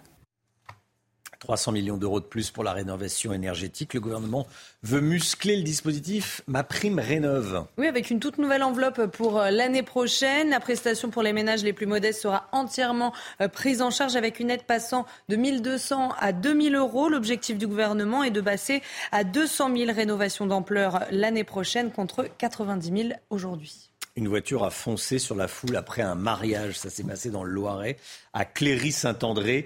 Le conducteur a perdu le contrôle de son véhicule. Il a blessé 10 personnes sur son, sur son passage. Parmi ces, ces 10 personnes, deux sont en urgence absolue, 8 en urgence relative. Hein. Et hier, le conducteur était toujours en garde à vue. Le maire d'hiver droite de la ville, Gérard Corniac, nous en dit plus. Écoutez. Une personne qui est âgée de 48 ans et qui a dit aux enquêteurs qu'il a eu un moment d'inattention. Il a été, euh, son regard s'est figé sur le, sur le cortège. Et lorsque euh, il a repris le contrôle, euh, il s'est retrouvé avec des personnes sur, sur son capot. les habitants ont bien réagi et ont participé dans les, les premiers instants à, faire garer les voitures, à, assurer la, circulation en attendant l'appel des secours. Un véritable déluge s'est abattu hier soir sur la capitale. Regardez ces images, ça c'est pour le métro parisien. Dans les rues également des, inondations. Il y avait également beaucoup d'eau à Toulouse, rues inondées, tout comme plusieurs stations de métro, à tel point que le, trafic du métro toulousain a dû être interrompu. Alexandra Blanc, mhm. il a fait chaud ces derniers jours dans les, sur les régions du, Nord. Euh, on vit une fin de printemps particulièrement chaude. Hein. Oui, en effet, les températures s'envolent. On ne bat pas de record de chaleur, mais la phrase du jour à retenir, c'est qu'il n'a jamais fait aussi chaud, aussi longtemps, aussi tôt concrètement. C'est vrai que les températures s'envolent. Cette phrase du jour, aussi chaud, c'est-à-dire que les températures sont au-dessus des 25 degrés, aussi longtemps et surtout aussi tôt en France. On avait eu euh, bien évidemment euh, des, canicules précoces, hein, des épisodes de chaleur précoce, notamment en 2003, mais ça avait commencé au mois de juin. Là, ça a commencé le 27 mai, c'est-à-dire c'est-à-dire que depuis le 27 mai, c'est-à-dire depuis 16 jours exactement, les températures dépassent à l'échelle nationale les 25 degrés. Nous restons d'ailleurs largement au-dessus des normales de saison. Les seuils de chaleur sont dépassés et aucune série de ce type n'a débuté euh, au mois de mai. C'est-à-dire que généralement, ça débute au mois de juin, voire même au mois de juillet, où là, parfois, on a 60, euh, 60 euh, jours avec des températures vraiment estivales. Là, ça dure donc depuis 15 jours déjà avec des températures qui s'envolent et ça devrait durer au moins jusqu'à la fin de la semaine. On attend par exemple 29 degrés à Paris cet après-midi ou encore 31 degrés du côté de Strasbourg. Merci Alexandra. On va partir en balade sur l'eau. Pas de bruit, pas d'émissions de carbone, pas de pétrole. C'est une révolution écologique qui a été lancée en Bourgogne avec des bateaux qui fonctionnent à l'hydrogène. Oui, développés par le constructeur Les Canalous, ils peuvent accueillir jusqu'à 12 personnes. Reportage en Saône-et-Loire avec Jean-Luc Thomas. En embarquant sur ce bateau, cette famille va vivre une journée de navigation différente. Ils vont écouter la nature, les clapotis de l'eau, sans bruit de moteur. Leur mini-bateau fonctionne grâce à l'hydrogène. On n'a pas l'impression d'être vraiment effectivement poussé par un moteur. Euh, c'est doux, c'est très doux comme sensation. Vous entendez juste le mouvement de l'eau qui vient sur les hélices. Et quand on y va, il n'y a pas de bruit. Donc oui, c'est vraiment très silencieux. Donc là, le moteur tourne, il n'y a pas de bruit. Ce premier bateau H2O, c'est zéro nuisance et zéro émission de carbone. Un test, une étape avant de lancer la fabrication d'une flotte beaucoup plus verte. L'hydrogène est ce qui permet de produire l'énergie pour alimenter le, moteur. Donc en fait, la solution pile à combustible, elle permet d'avoir une autonomie qu'on va dimensionner en fonction de la taille du réservoir et qu'on va essayer de, configurer pour la durée de, séjour moyen du, du, bateau. Et en l'occurrence, pour celui-là, c'est une journée. Ce loueur constructeur de bateaux fluviaux croit à l'hydrogène. Pourtant, de nombreux obstacle existe encore, le coût de fabrication, trois fois plus cher, et surtout la rareté de l'hydrogène. Une scène assez incroyable, vous allez comprendre, qui s'est déroulée hier en Équateur. Des proches qui veillaient depuis 5 heures. Une femme âgée, déclarée morte, l'ont soudainement entendu respirer. Avec sa main gauche, elle frappait les parois du cercueil et sa main tremblait, a témoigné son fils.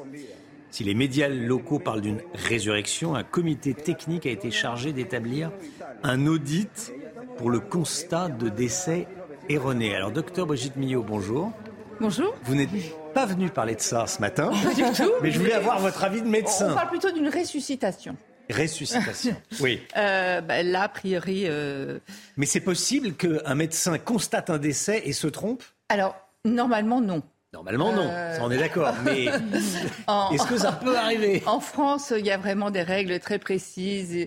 Il faut qu'il y ait eu euh, euh, des examens précis, de deux médecins. Enfin bon, il y a des règles très précises. Après, je ne sais pas trop ce qui s'est passé euh, là-bas. A priori, elle aurait fait un accident vasculaire cérébral. Elle aurait, on aurait tenté de la réanimer et la réanimation, a priori, euh, n'aurait pas été, ne serait pas soldée par euh, une, issue positive. Donc, on a déclaré comme morte. Un médecin l'a déclaré comme morte. Il y a des erreurs, hein, euh, la preuve. voilà. Mais vous nous dites qu'en France, normalement, ça se produit pas. Oui, oui. Normalement.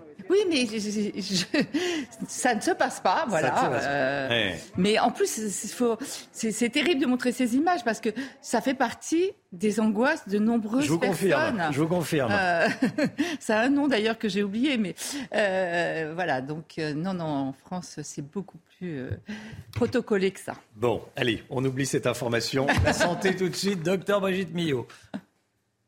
Ce programme vous est proposé par Trontal, le vermifuge appétant en forme d'os.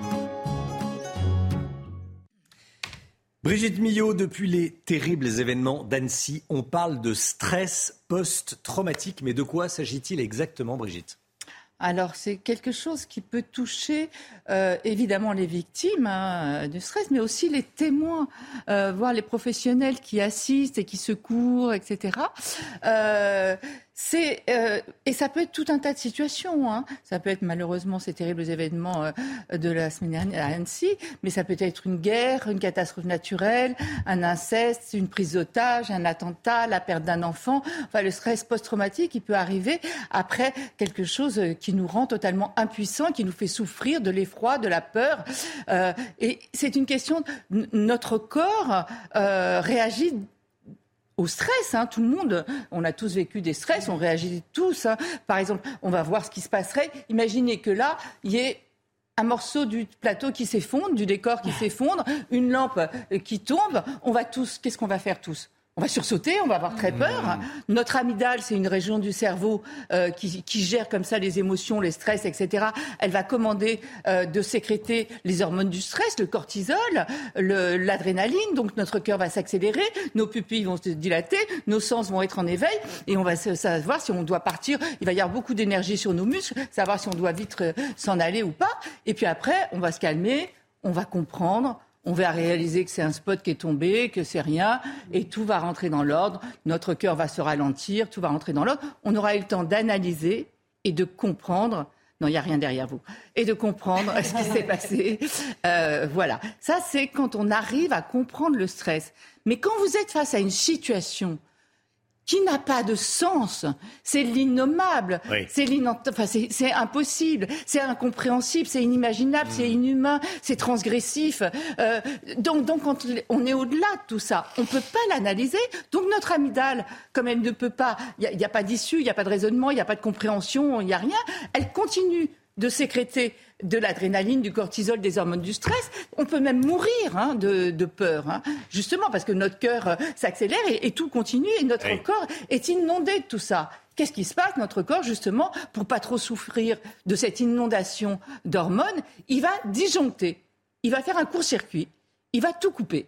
Et donc, on va se retrouver en état de sidération, totale. C'est pour ça que bien souvent, les victimes euh, d'un attentat ou d'autre chose, d'une agression, euh, ne peuvent plus ni crier, ni marcher, ni partir, ni courir, euh, parce qu'on est complètement sidéré, comme anesthésié. Le, corps, en fait, a été off. On a mis court-circuit, on a tout fait disjoncter pour justement arrêter d'être inondé de ces hormones du stress. C'est l'état de sidération. Après, il y a un état de dissociation la dissociation, c'est quoi? C'est en fait, d'ailleurs, on, l'a entendu hein, parmi les quelques témoignages, des gens qui disent bah, euh, je courais, mais je ne savais pas euh, pourquoi je courais. Même ceux qui ont essayé d'ailleurs euh, d'aider, hein. je, me voyais faire ça, mais je ne savais pas pourquoi, comment j'ai réussi à faire ça, comment j'ai pu le faire et tout. On est dissocié, comme si on était une autre personne qui regardait la scène, qui se voyait en train d'essayer d'aider les autres, mais en dissociation totale. Et ensuite, il y a ce qu'on appelle la mémoire traumatique, parce qu'en fait, tout ça, cette amygdale, elle est aussi liée à l'hippocampe, une espèce de zone qu'on va revoir sur le, sur le schéma, une espèce de zone comme ça qui est de la mémoire. Et en fait, le stress post-traumatique, c'est un dysfonctionnement de notre mémoire. C'est-à-dire que notre mémoire, au lieu d'avoir intégré, compris, euh, ce qui se passait, comme là c'est du domaine de l'incompréhensible, n'a pas pu mémoriser les choses normalement. Donc que se passe-t-il? Et là, ce sont les principaux signes que je vous ai mis il y en a d'autres, hein, j'en ai mis trois, mais il y en a une quinzaine. Hein. Que se passe-t-il dans les manifestations de stress post-traumatique? On a une reviviscence, c'est-à-dire qu'en fait, on va avoir des flashbacks. Euh, en fait, le, souvenir, il revient comme ça, avec des cauchemars, avec des flashbacks. On revoit la scène euh, en permanence, etc un évitement, c'est-à-dire que parfois, les gens ne veulent pas voir les gens avec qui ils ont vécu une scène, ne veulent pas discuter, ne veulent pas en parler. Euh, pour eux, c'est impossible. Mais c'est par protection, hein, l'évitement. C'est pas parce qu'ils ne veulent pas, c'est parce que c'est pas possible pour eux. Ou alors de l'hypervigilance, c'est-à-dire qu'il suffit d'un bruit pour qu'ils se mettent à sursauter, euh, souvent dans les attentats, suite à des attentats, mmh. justement.